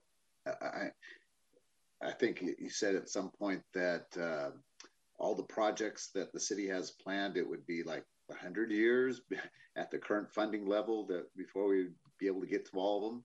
So, I mean, I don't, is it roughly a, where the project's divided up into a third? So like, or uh, how, how is it divided up or maybe could it be divided up even further to have a more shorter range? Um, wonder if you could address that at all. Absolutely, Commissioner Brazel. I'm always happy to go down to Meadowview or Cabrillo Park or whomever will have me in South Sac. Um, so the, they're not broken into thirds, and in fact, the high priority projects is the smallest grouping of projects of all of them. Um, what we're trying to do is, as I mentioned before, transportation is ridiculously expensive. It drives me crazy how expensive it is to do anything, and I'm also cognizant of how much money is realistic in the short term. And, and so, while we haven't cost estimated them out, we will. 41 miles of high priority projects is hundreds of millions of dollars. Just to say that if Marysville Boulevard is $20 million and it's one mile, just imagine what 41 miles of high priority projects are. So um, it would be over 100 years. I mean, there might be opportunities where a development project comes in and they build something like in North Natomas, Vice Chair Pollins knows. Um, when new development comes in, they build our trails and our paths and they build a lot of the bike lanes up in North Natomas. Uh, but that doesn't always happen. Um, what might happen though is that the lower prioritized projects, we might, as a collaboration, decide these just aren't going to move forward and let's just remove them from the list because in, in reality, in 100 years, we don't, I don't know if those will be the things that we'll want to do um, because our needs change around mobility. But that's a conversation we haven't had yet. Um, but what we're trying to do is structure them in realistic terms, quasi realistic terms for implementation.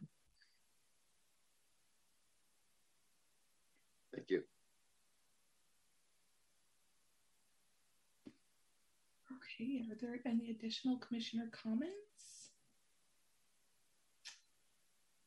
Uh, I don't see any hands. Well, I know for me, I really appreciate your presentation um, this evening, Jennifer. I spent some time looking over the tool.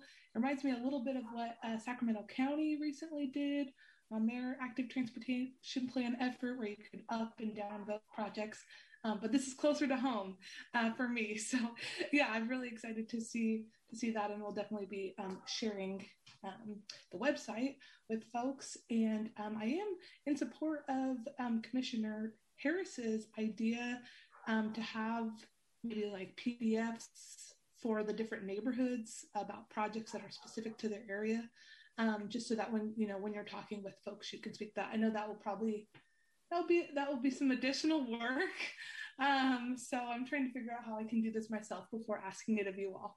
Um, but you know anyways to um, just kind of make this larger scale effort really um, bring it to people's attention you know what projects are happening in the areas i think is, is valuable so i do think that's a good recommendation um, I did have one question after kind of reviewing the tool.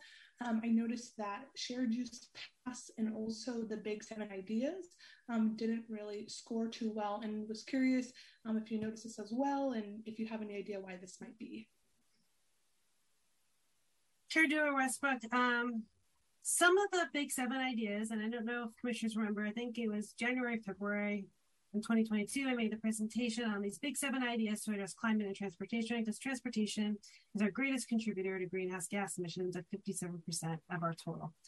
Um, and some of them scored in high priority. So the Ninos Parkway, which connects South Natomas across the American River Parkway, scored as a high priority project, um, but not all of them did.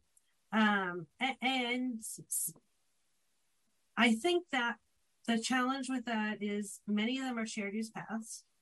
And shared use Westbrook, you're right. Shared use paths didn't score so well. Uh, my immediate analysis is that there are five buckets of criteria. One of the buckets of criteria is safety. And safety is defined as being on the high injury network. Well, a trail cannot be on the high injury network because it's off street. So it can never score points for that category. So it's already starting at a 12 point deficit. I think that's word. So one of the things we are contemplating as a staff level is can we revise the safety scoring to say um, it's on the high injury network or it's a shared use path that is parallel or within a certain proximity to a high injury network. So that's something that we notice on staff um, and would love your, your input if you have thoughts on that. Sorry, my computer's dying. I had to plug it in. no, but I really, yeah, I really appreciate that analysis that's already done, and I would definitely be in support of um, having having those two options, um, just to make sure you know our shared use shared use paths, which you know provide the most amount of protection for for um, our um, community members, aren't at a disadvantage. So, um, don't know if others have thoughts about this, but um, I would personally love to encourage staff to pursue looking into this further. I'm seeing some head nods, some smiles. that works too. if you don't have comments, no worries. Okay. Well, think I think that's some support for that idea. So, um, yeah, uh, would love to see you all look into that a little bit further if possible unless I get any objections. Okay, great. Well, thank you again so much for this presentation. Um, you know, I personally am benefiting from you coming to talk to a community that I'm a part of, and so I'd love to encourage um, other commissioners to also arrange presentations by Jennifer. Still got a few weeks left um, in the month, um, and so really want to make sure we get this tool out to as many people as possible um, but this item was receive and so no vote is needed. Jennifer, you're off the hook. Thank you again uh, for your presentation this evening. okay, I'm just getting myself situated here. All right, the next item is item seven, subcommittee on status of walking and biking. Um, there is no staff presentation because this effort is being led by the commissioners. Um, and so I just wanted to spend a little bit of time this evening updating you all on the conversations that have taken place so far. Um, back in April, we established the subcommittee for the status of walking and biking, as you all know. So, oh, actually, sorry, I'm seeing a hand in the audience. Did I skip a step? Oh, no, it's down now. Okay. I was like, I think we're okay. Um, yeah, um, back in April, we established the committee. Um, at that time, it was made up of myself, Vice Chair Pollins, Commissioner Buenrostro, um, and Commissioner Smith. Um, Commissioner Smith, unfortunately, is no longer with this commission, but I think he was really a, a key lead in getting um, this group put together, as it is kind of um, something that's identified within our roles and responsibilities as a commission. So just want to let you know we're you know continuing to meet. Um, we held our first meeting on June 6th um, and a second meeting on June 27th. Um, during both of those times, we really just um, wanted to better understand as a group what we're hoping to accomplish through some type of report or letter to council. Um, and a first kind of step that we had was really reviewing our previous agendas and um, meeting minutes to um, see all the things that have come forward to this group and what progress has been made on those items. So that was kind of something that we did. Um, we also just, you know, started to brainstorm as a group, you know, what are some challenges that um, each of us continue to see as being issues uh, around active transportation that are in need of attention by the council. And so we started to brain, um, brainstorm that a little bit.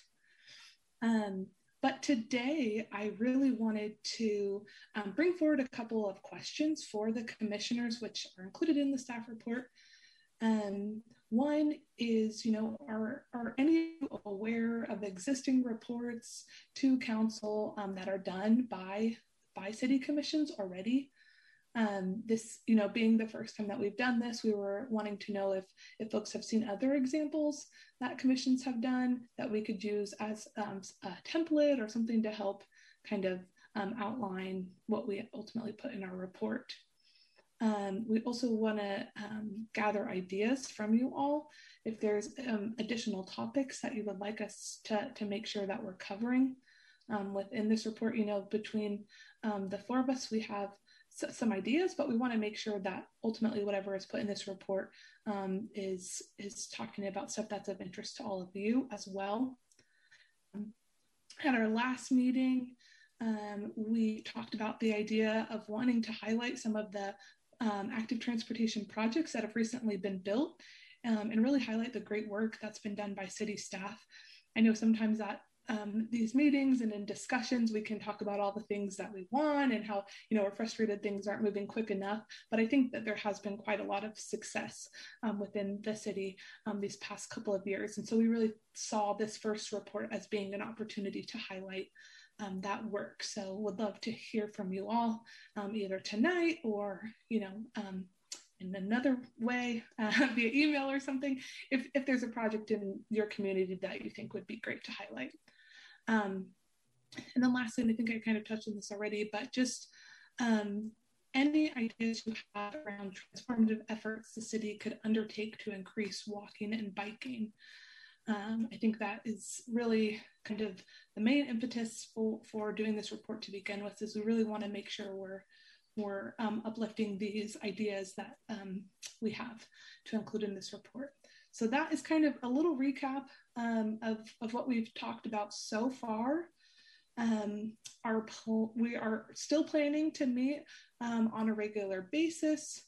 Um, so monthly has kind of been the, the rate so far, as long as all of our schedules allow.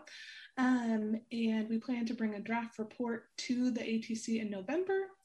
Um, and then ideally finalize um, in January, so the start of um, next year. So that is kind of my update for you all um, on the subcommittee. Um, Madam Clerk, are there any members of the public who wish to speak on this item? Thank you, Chair. I do have two hands raised. The first one is Dan Allison. I'm going to give you the ability to speak right now. Thank you.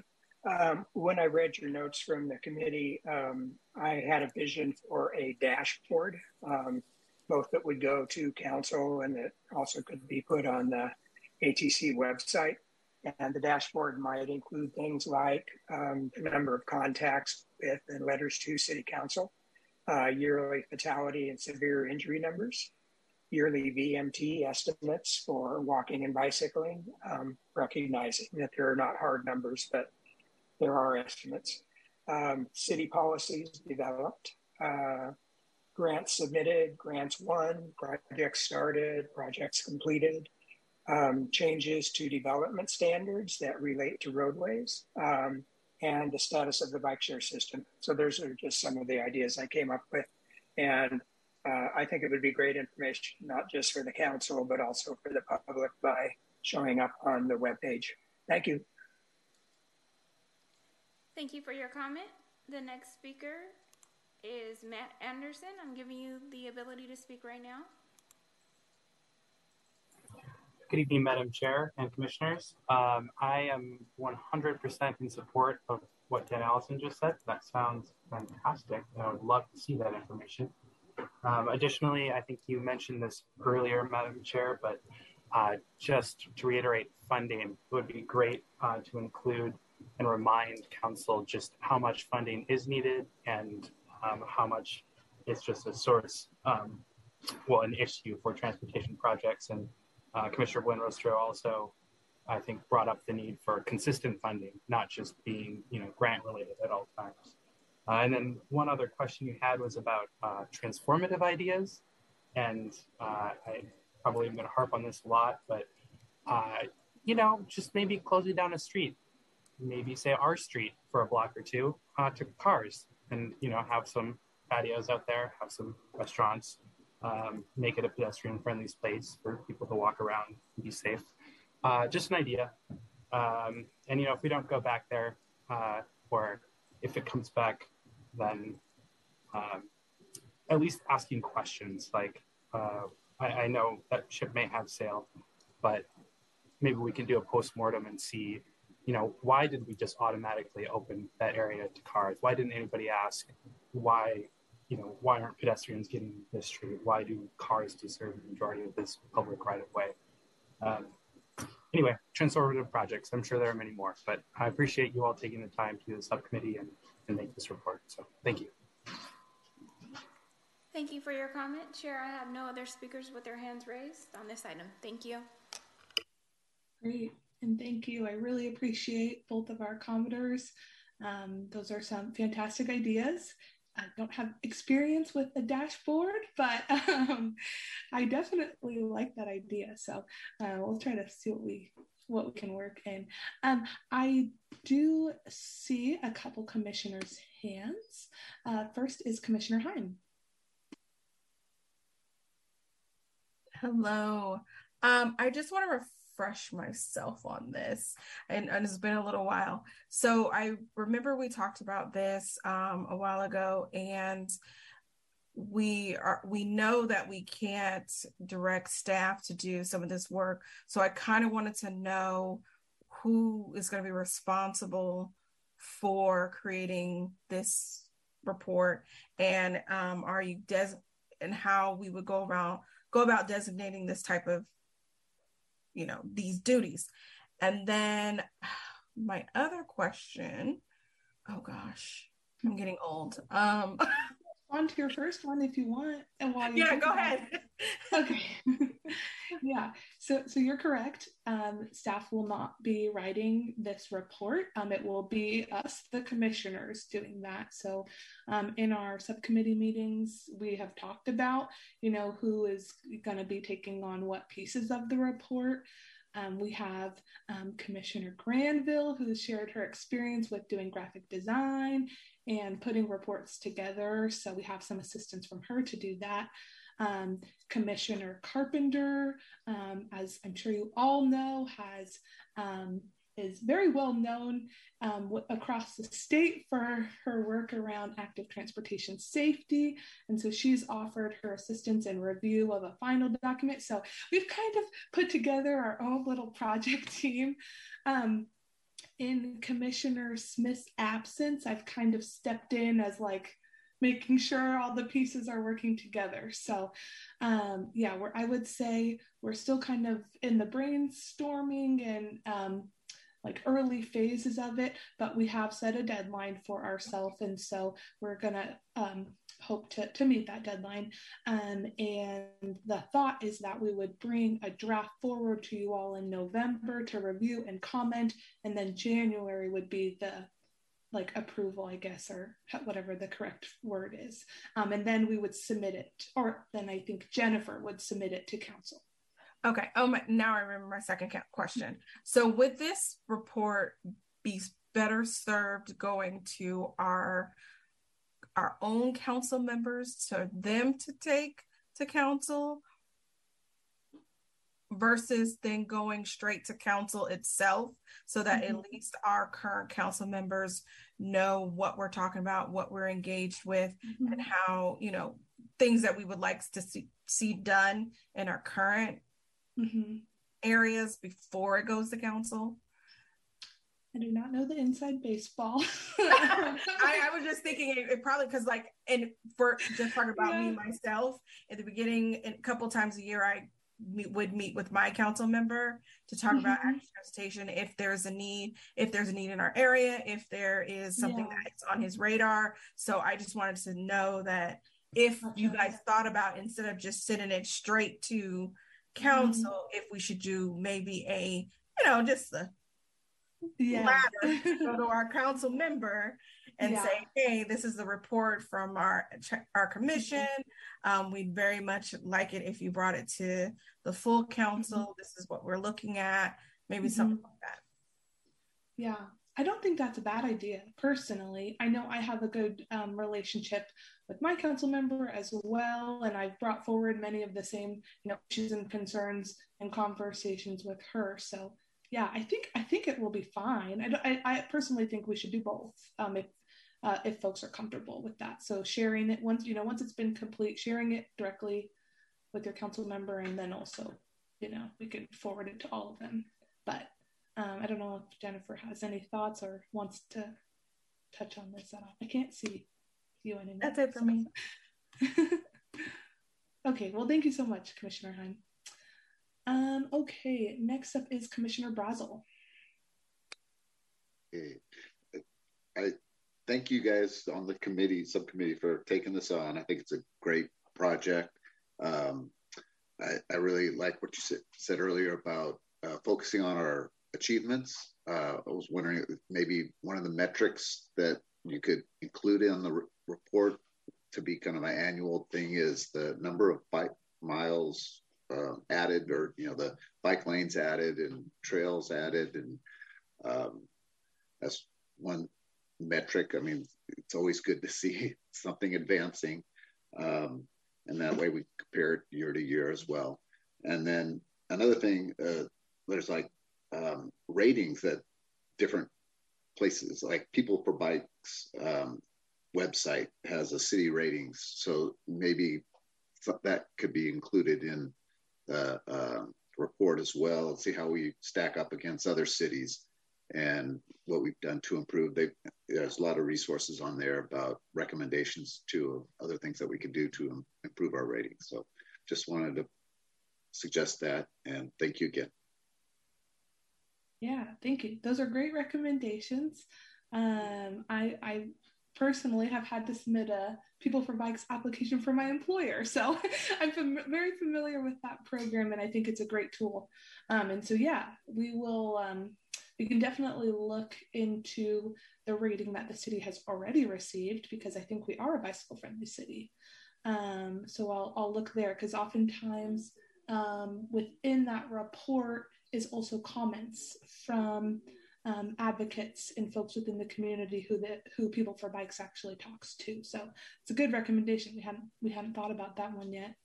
Um, and I like your idea about yeah somehow kind of keeping tabs on the um, additional infrastructure that's been added to the system. I think that's good. Um, I recall seeing also a comment, an e comment from someone, you know, wanting to know, you know, how many people within the city are currently walking and biking and stuff like that, and doing an annual survey to measure um, the amount of people.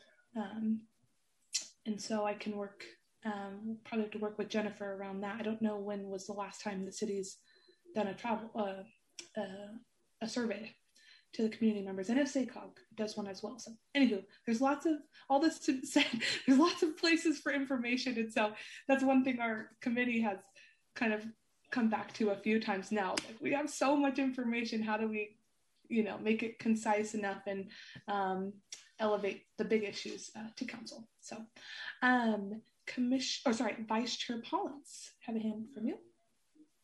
Uh, thank you, uh, Chair Dewar Westbrook. Um, my apologies for missing the last meeting. I I had it on my calendar and I don't know what happened, July. So, um, but yeah, these are some great ideas, and um, I'm excited to continue working with the subcommittee. And um, you know, thanks for the great feedback from from our uh, uh, public comments as well as the commissioner comments. And um, yeah, thanks. Wonderful. Thank you so much. And no worries at all. Still got plenty of fun meetings to have from now on. So yeah, thank you for being a part of the group. Okay, not seeing any additional hands.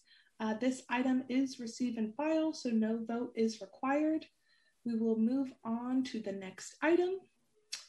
Uh, the next item is commissioner comments, ideas, questions. Are there any commissioners who wish to speak? All right, see a hand from Vice Chair Pollins.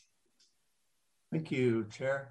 Um, so two items. Um, one, uh, the North Natomas Transportation Management Association, or JIBE, as you may know them, uh, held a, uh, a community input uh, listening session uh, last month for um, a wayfinding project that they're doing for the bike paths in North Natomas.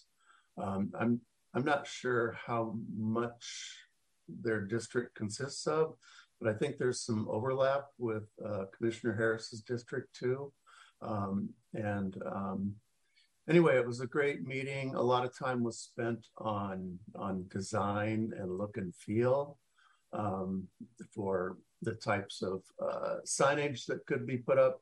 There are certain limitations uh, based on city requirements and state requirements, and I think maybe even federal requirements. I can't remember. Um, but it was a great meeting, and also Jennifer Donlan Wyatt was there. And so it was great to see her at that meeting as well. Um, my second item is uh, the California Bicycle Coalition just put out an email this afternoon uh, noting that uh, there are 18 active transportation bills before the legislature. And so if you haven't seen that email, um, it has a link to uh, support the slate. Um, it's my understanding that uh, two bills have already passed and uh, one has already been signed into legislation by the governor. So um, take a look at that. I highly recommend uh, uh, sending your comment uh, to to the leg- to your legislator and uh, the governor as well. Thanks. Great, thank you, Chair Pollins. You're always keeping us all up to date on the legislative issues, so appreciate that. Okay, Commissioner Brazel. Yeah, I, I, wanted to know if there was any. We recently all got a uh, update that City Council is starting to meet in person, and also I think it mentioned that when the decision was made for the commissions to meet in person, that um, that would all we would all be required to uh, meet in person. That there wouldn't be a uh, hybrid type of a meeting offered. Is that do I understand that correctly? And I was wondering if maybe Jennifer or anybody could give a little more insight on that. Commissioner Brazel, you should have received an email or communication from the clerk's office in the last day or two.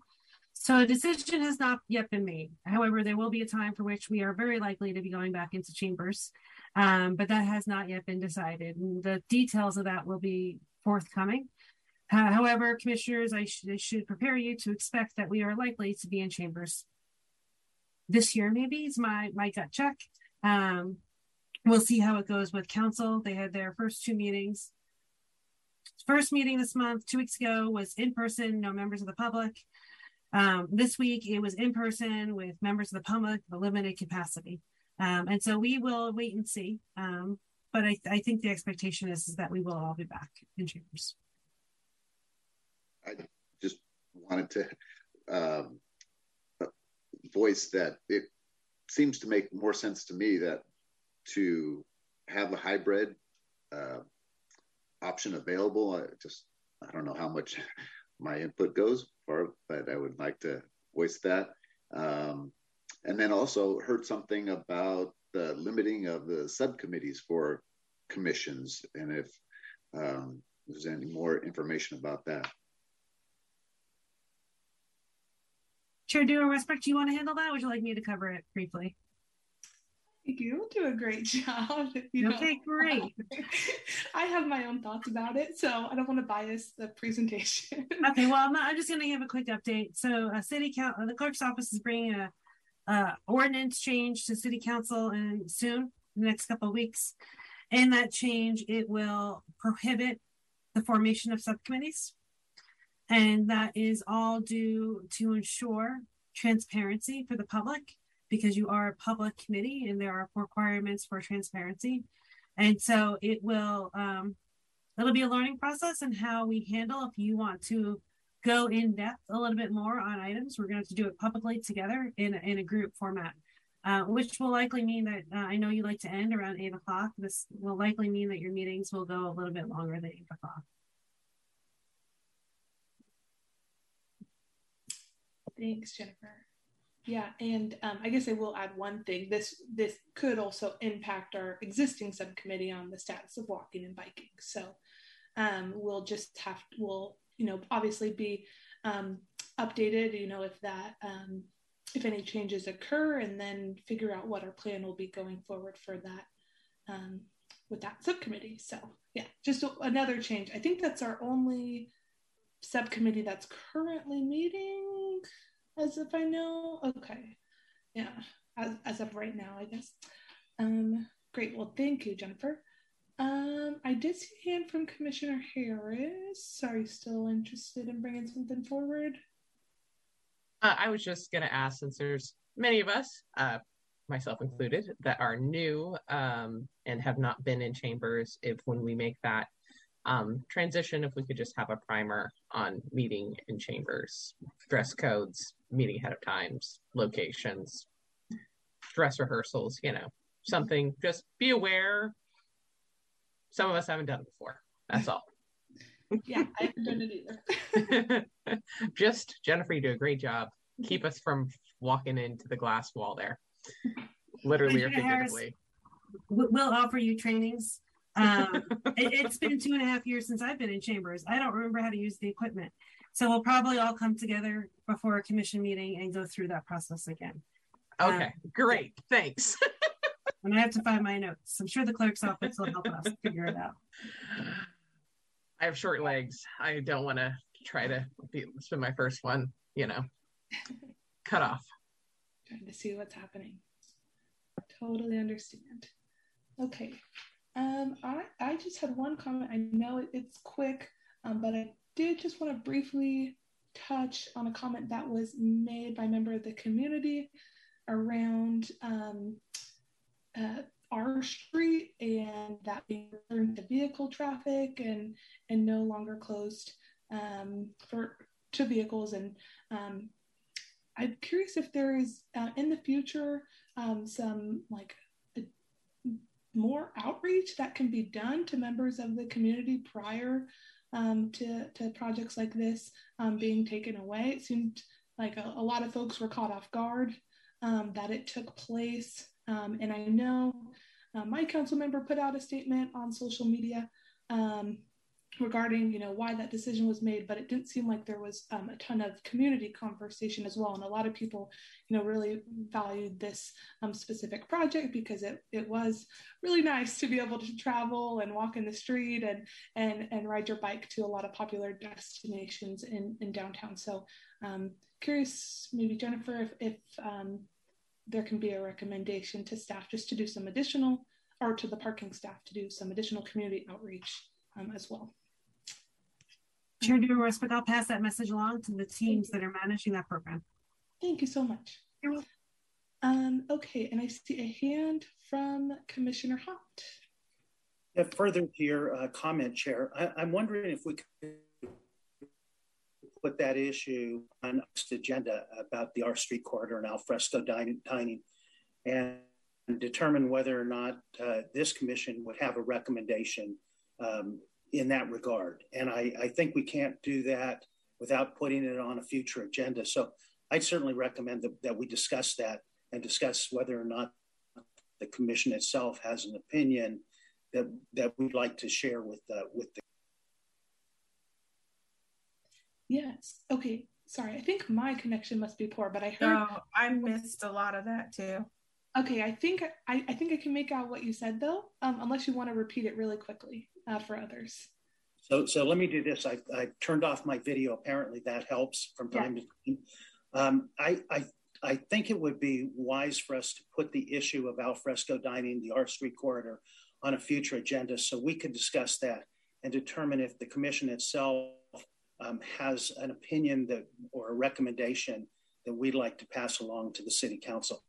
I have heard a lot of complaints about that. There are a lot of people um, who are upset that uh, that the city has done that, and I, I think we should consider whether or not this commission should weigh in on that.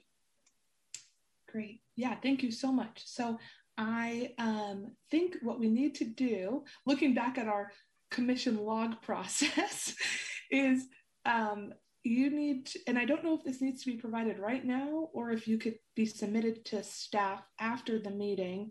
But um, in order for it to be included in the log, we have to have an item title, a question to be answered, or a specific request, commission duty. So, which of the seven identified um, duties does this um, request respond to?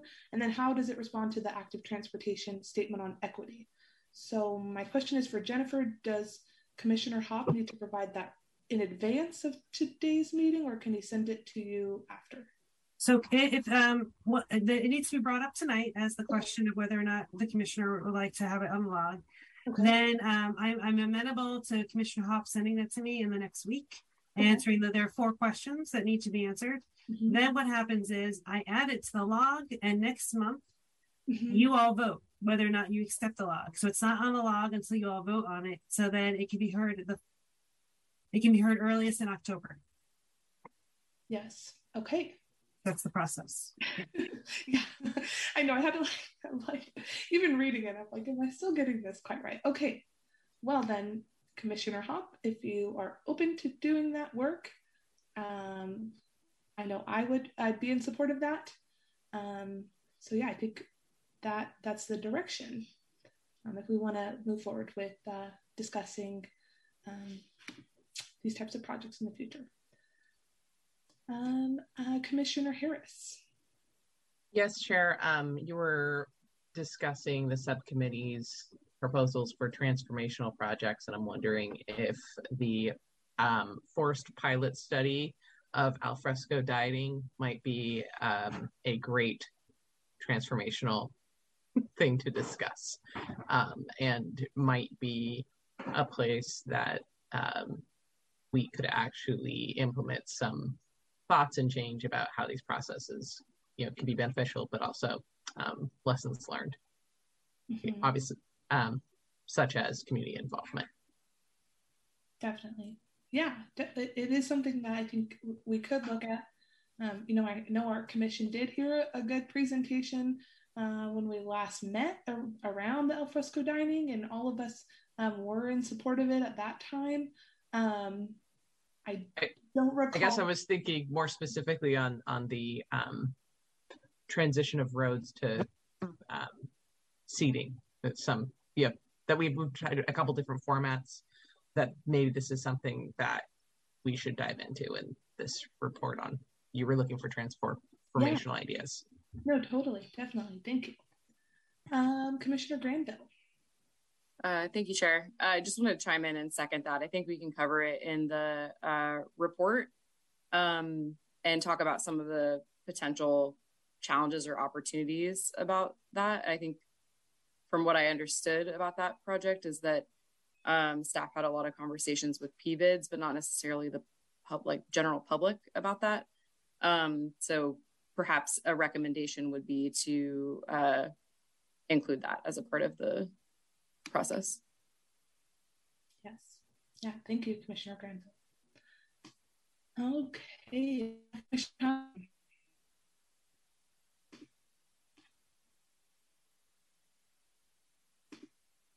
Oh. Commissioner Heim? Never mind. No, okay. okay. Sorry about that. I was like, uh, what happened? You were gone. You were there and then you were gone.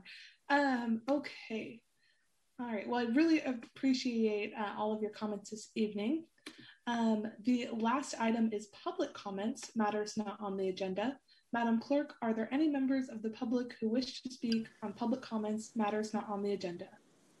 Yes, Chair. I do have five hands raised for matters not on the agenda. The first speaker is Dan Allison. I'm giving you the ability to speak.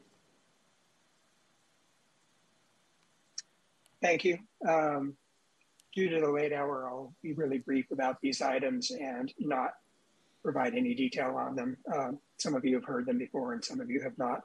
And let me say that this is not directed at a, any particular staff members or any particular commissioners. It's directed more at process. Um, I was there um, when SACBAC split um, county and city, and it was my suggestion that it split because the county was dragging the city down. Um, and I had a vision, and so did many other people, that um, the city entity, whatever it was to be, would provide passionate leadership um, for what was then just bicycling, now active transportation.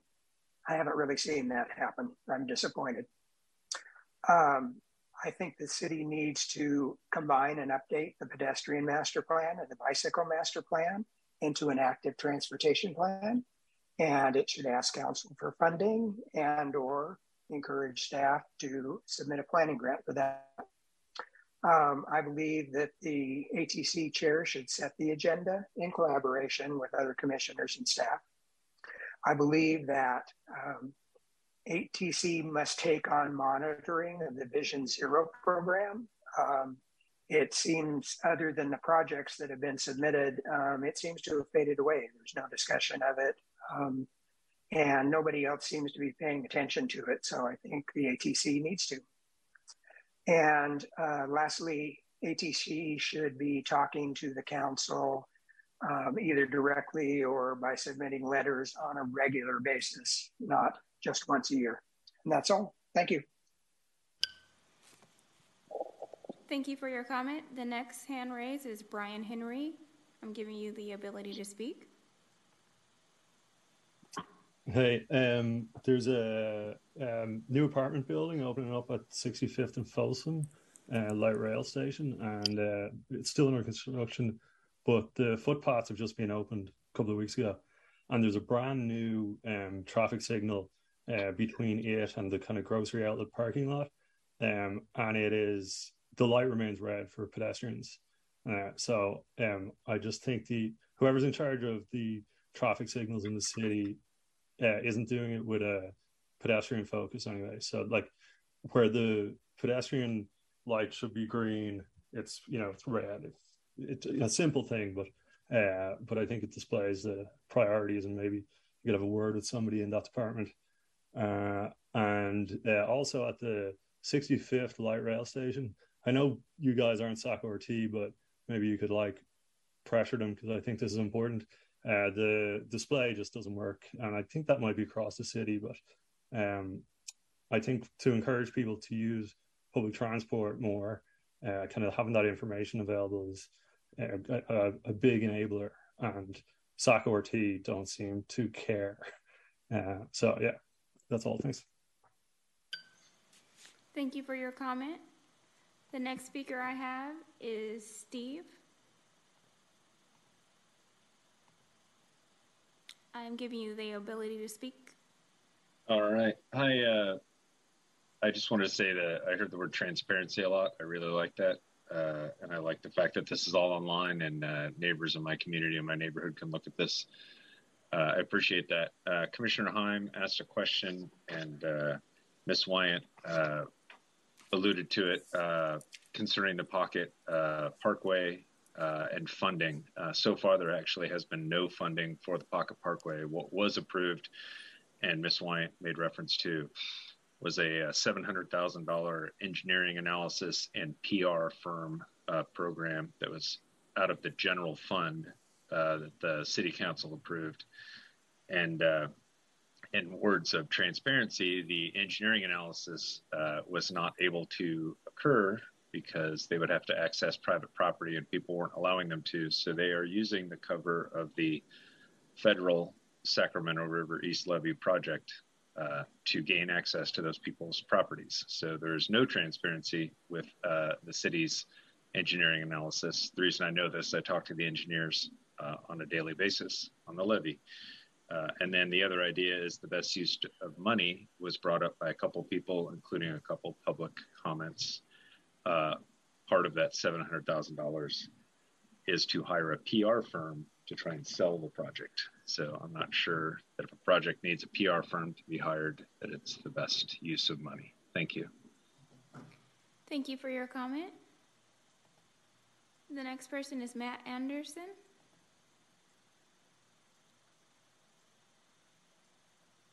Hello, everyone. I'm back. I uh, just wanted to say thank you for Commissioner Haut and uh, the rest of the commission for putting that item back on the agenda. Um, a few quick other comments while I have time. Uh, first one of those is on funding. Uh, it's really unfortunate that we are tied to grant funding, but uh, it seems our ability to get grants is really based on our staff capacity. And uh, given that, it seems like it would make the most sense to get as many Jennifer Donlan Wyants as we can into our budget. Uh, and I think everybody here would appreciate having as many of her as we can. Uh, so in that vein, I'm wondering if the commission is going to be weighing in on the mid-year budget update that's happening in a couple months, or if they're going to be weighing in on the budget process next uh, budget cycle. Uh, and if not, why not? Uh, question two, time is in essence. Um, the climate, the draft climate action plan uh, went to council on Tuesday, and the active transportation was lackluster at best. is the commission going to be weighing in on that? Um, and then on a you know, in agreement with Dan Allison, again, on a very somber note, uh, three pedestrians have been hit and killed in, Sac- in and around Sacramento in the last week, actually, since last Friday alone. Um, so just a reminder that everything you're doing is extremely important and literally life and death for some folks. So please don't stop advocating uh, and as loud and forcefully as you can. And thank you for all you're doing. Thank you for your comment. The next speaker I have is from Saba. Hi, everybody. It's Deb Banks again. Um, I would love to um, double down on what the prior speaker just said. I was in Chambers on Tuesday night and did speak to the bicycle master plan and the pedestrian master plan as part of the climate um, work. Given that those plans are old and are not taking into consideration our new focus, which is long overdue on equity, plus our climate issues, plus the changes in mobility given um, the pandemic, et cetera, it seems like it's really ripe for um, a, a, revisit, uh, a, an update, and then um, implementation. I'd be really interested in seeing, as we go farther down the road, the intersection of the bicycle master plan and the transportation priorities plan how do those all sync up? If everything was done in those hundreds of millions of dollars, would the bicycle master plan be implemented? The dollar figure on that was close to half a billion on Tuesday night, and that seems like a whole lot of money, but a lot cheaper than building the Southeast Connector and some of the other, um, you know, road infrastructures uh, projects that are probably, um, you know, getting ready to be on the books.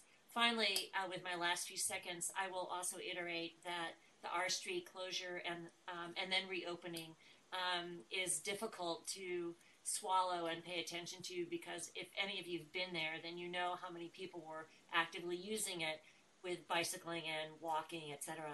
I know that the Parklet program has going through some new streamlining, and it would be fantastic for the Active Transportation Commission and or Public Works folks in Jennifer's um, work, place of work, her crew could intersect with those guys in order to make it as streamlined and as successful as it could be in the future. Thank you. Thank you for your comment. Chair, I have no other speakers with their hand raised for this item. Thank you. Thank you. And again, I really, really appreciate um, everyone calling in this evening um, and sharing your, your ideas and recommendations with us.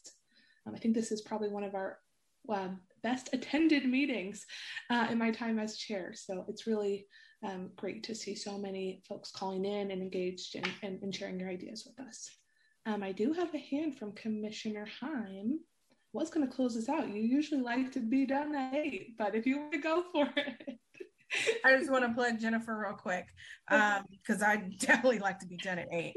Um, for the people that are still left, I, we know we love Jennifer and we do need many Jennifers. As she mentioned at the top of the hour, if you um, some of you guys seem very knowledgeable. If you're um, savvy and want to be a part of the transportation team, please apply for her two positions that she has available. She has mentioned them earlier and that they're up and ready for you to apply. All right, I'm done. That was all. that was wonderful. Yeah, thanks for that additional plug. Um, okay, everyone. Well, this concludes today's agenda. Thank you for your participa- participation. Uh, this meeting is adjourned. Thanks. Bye.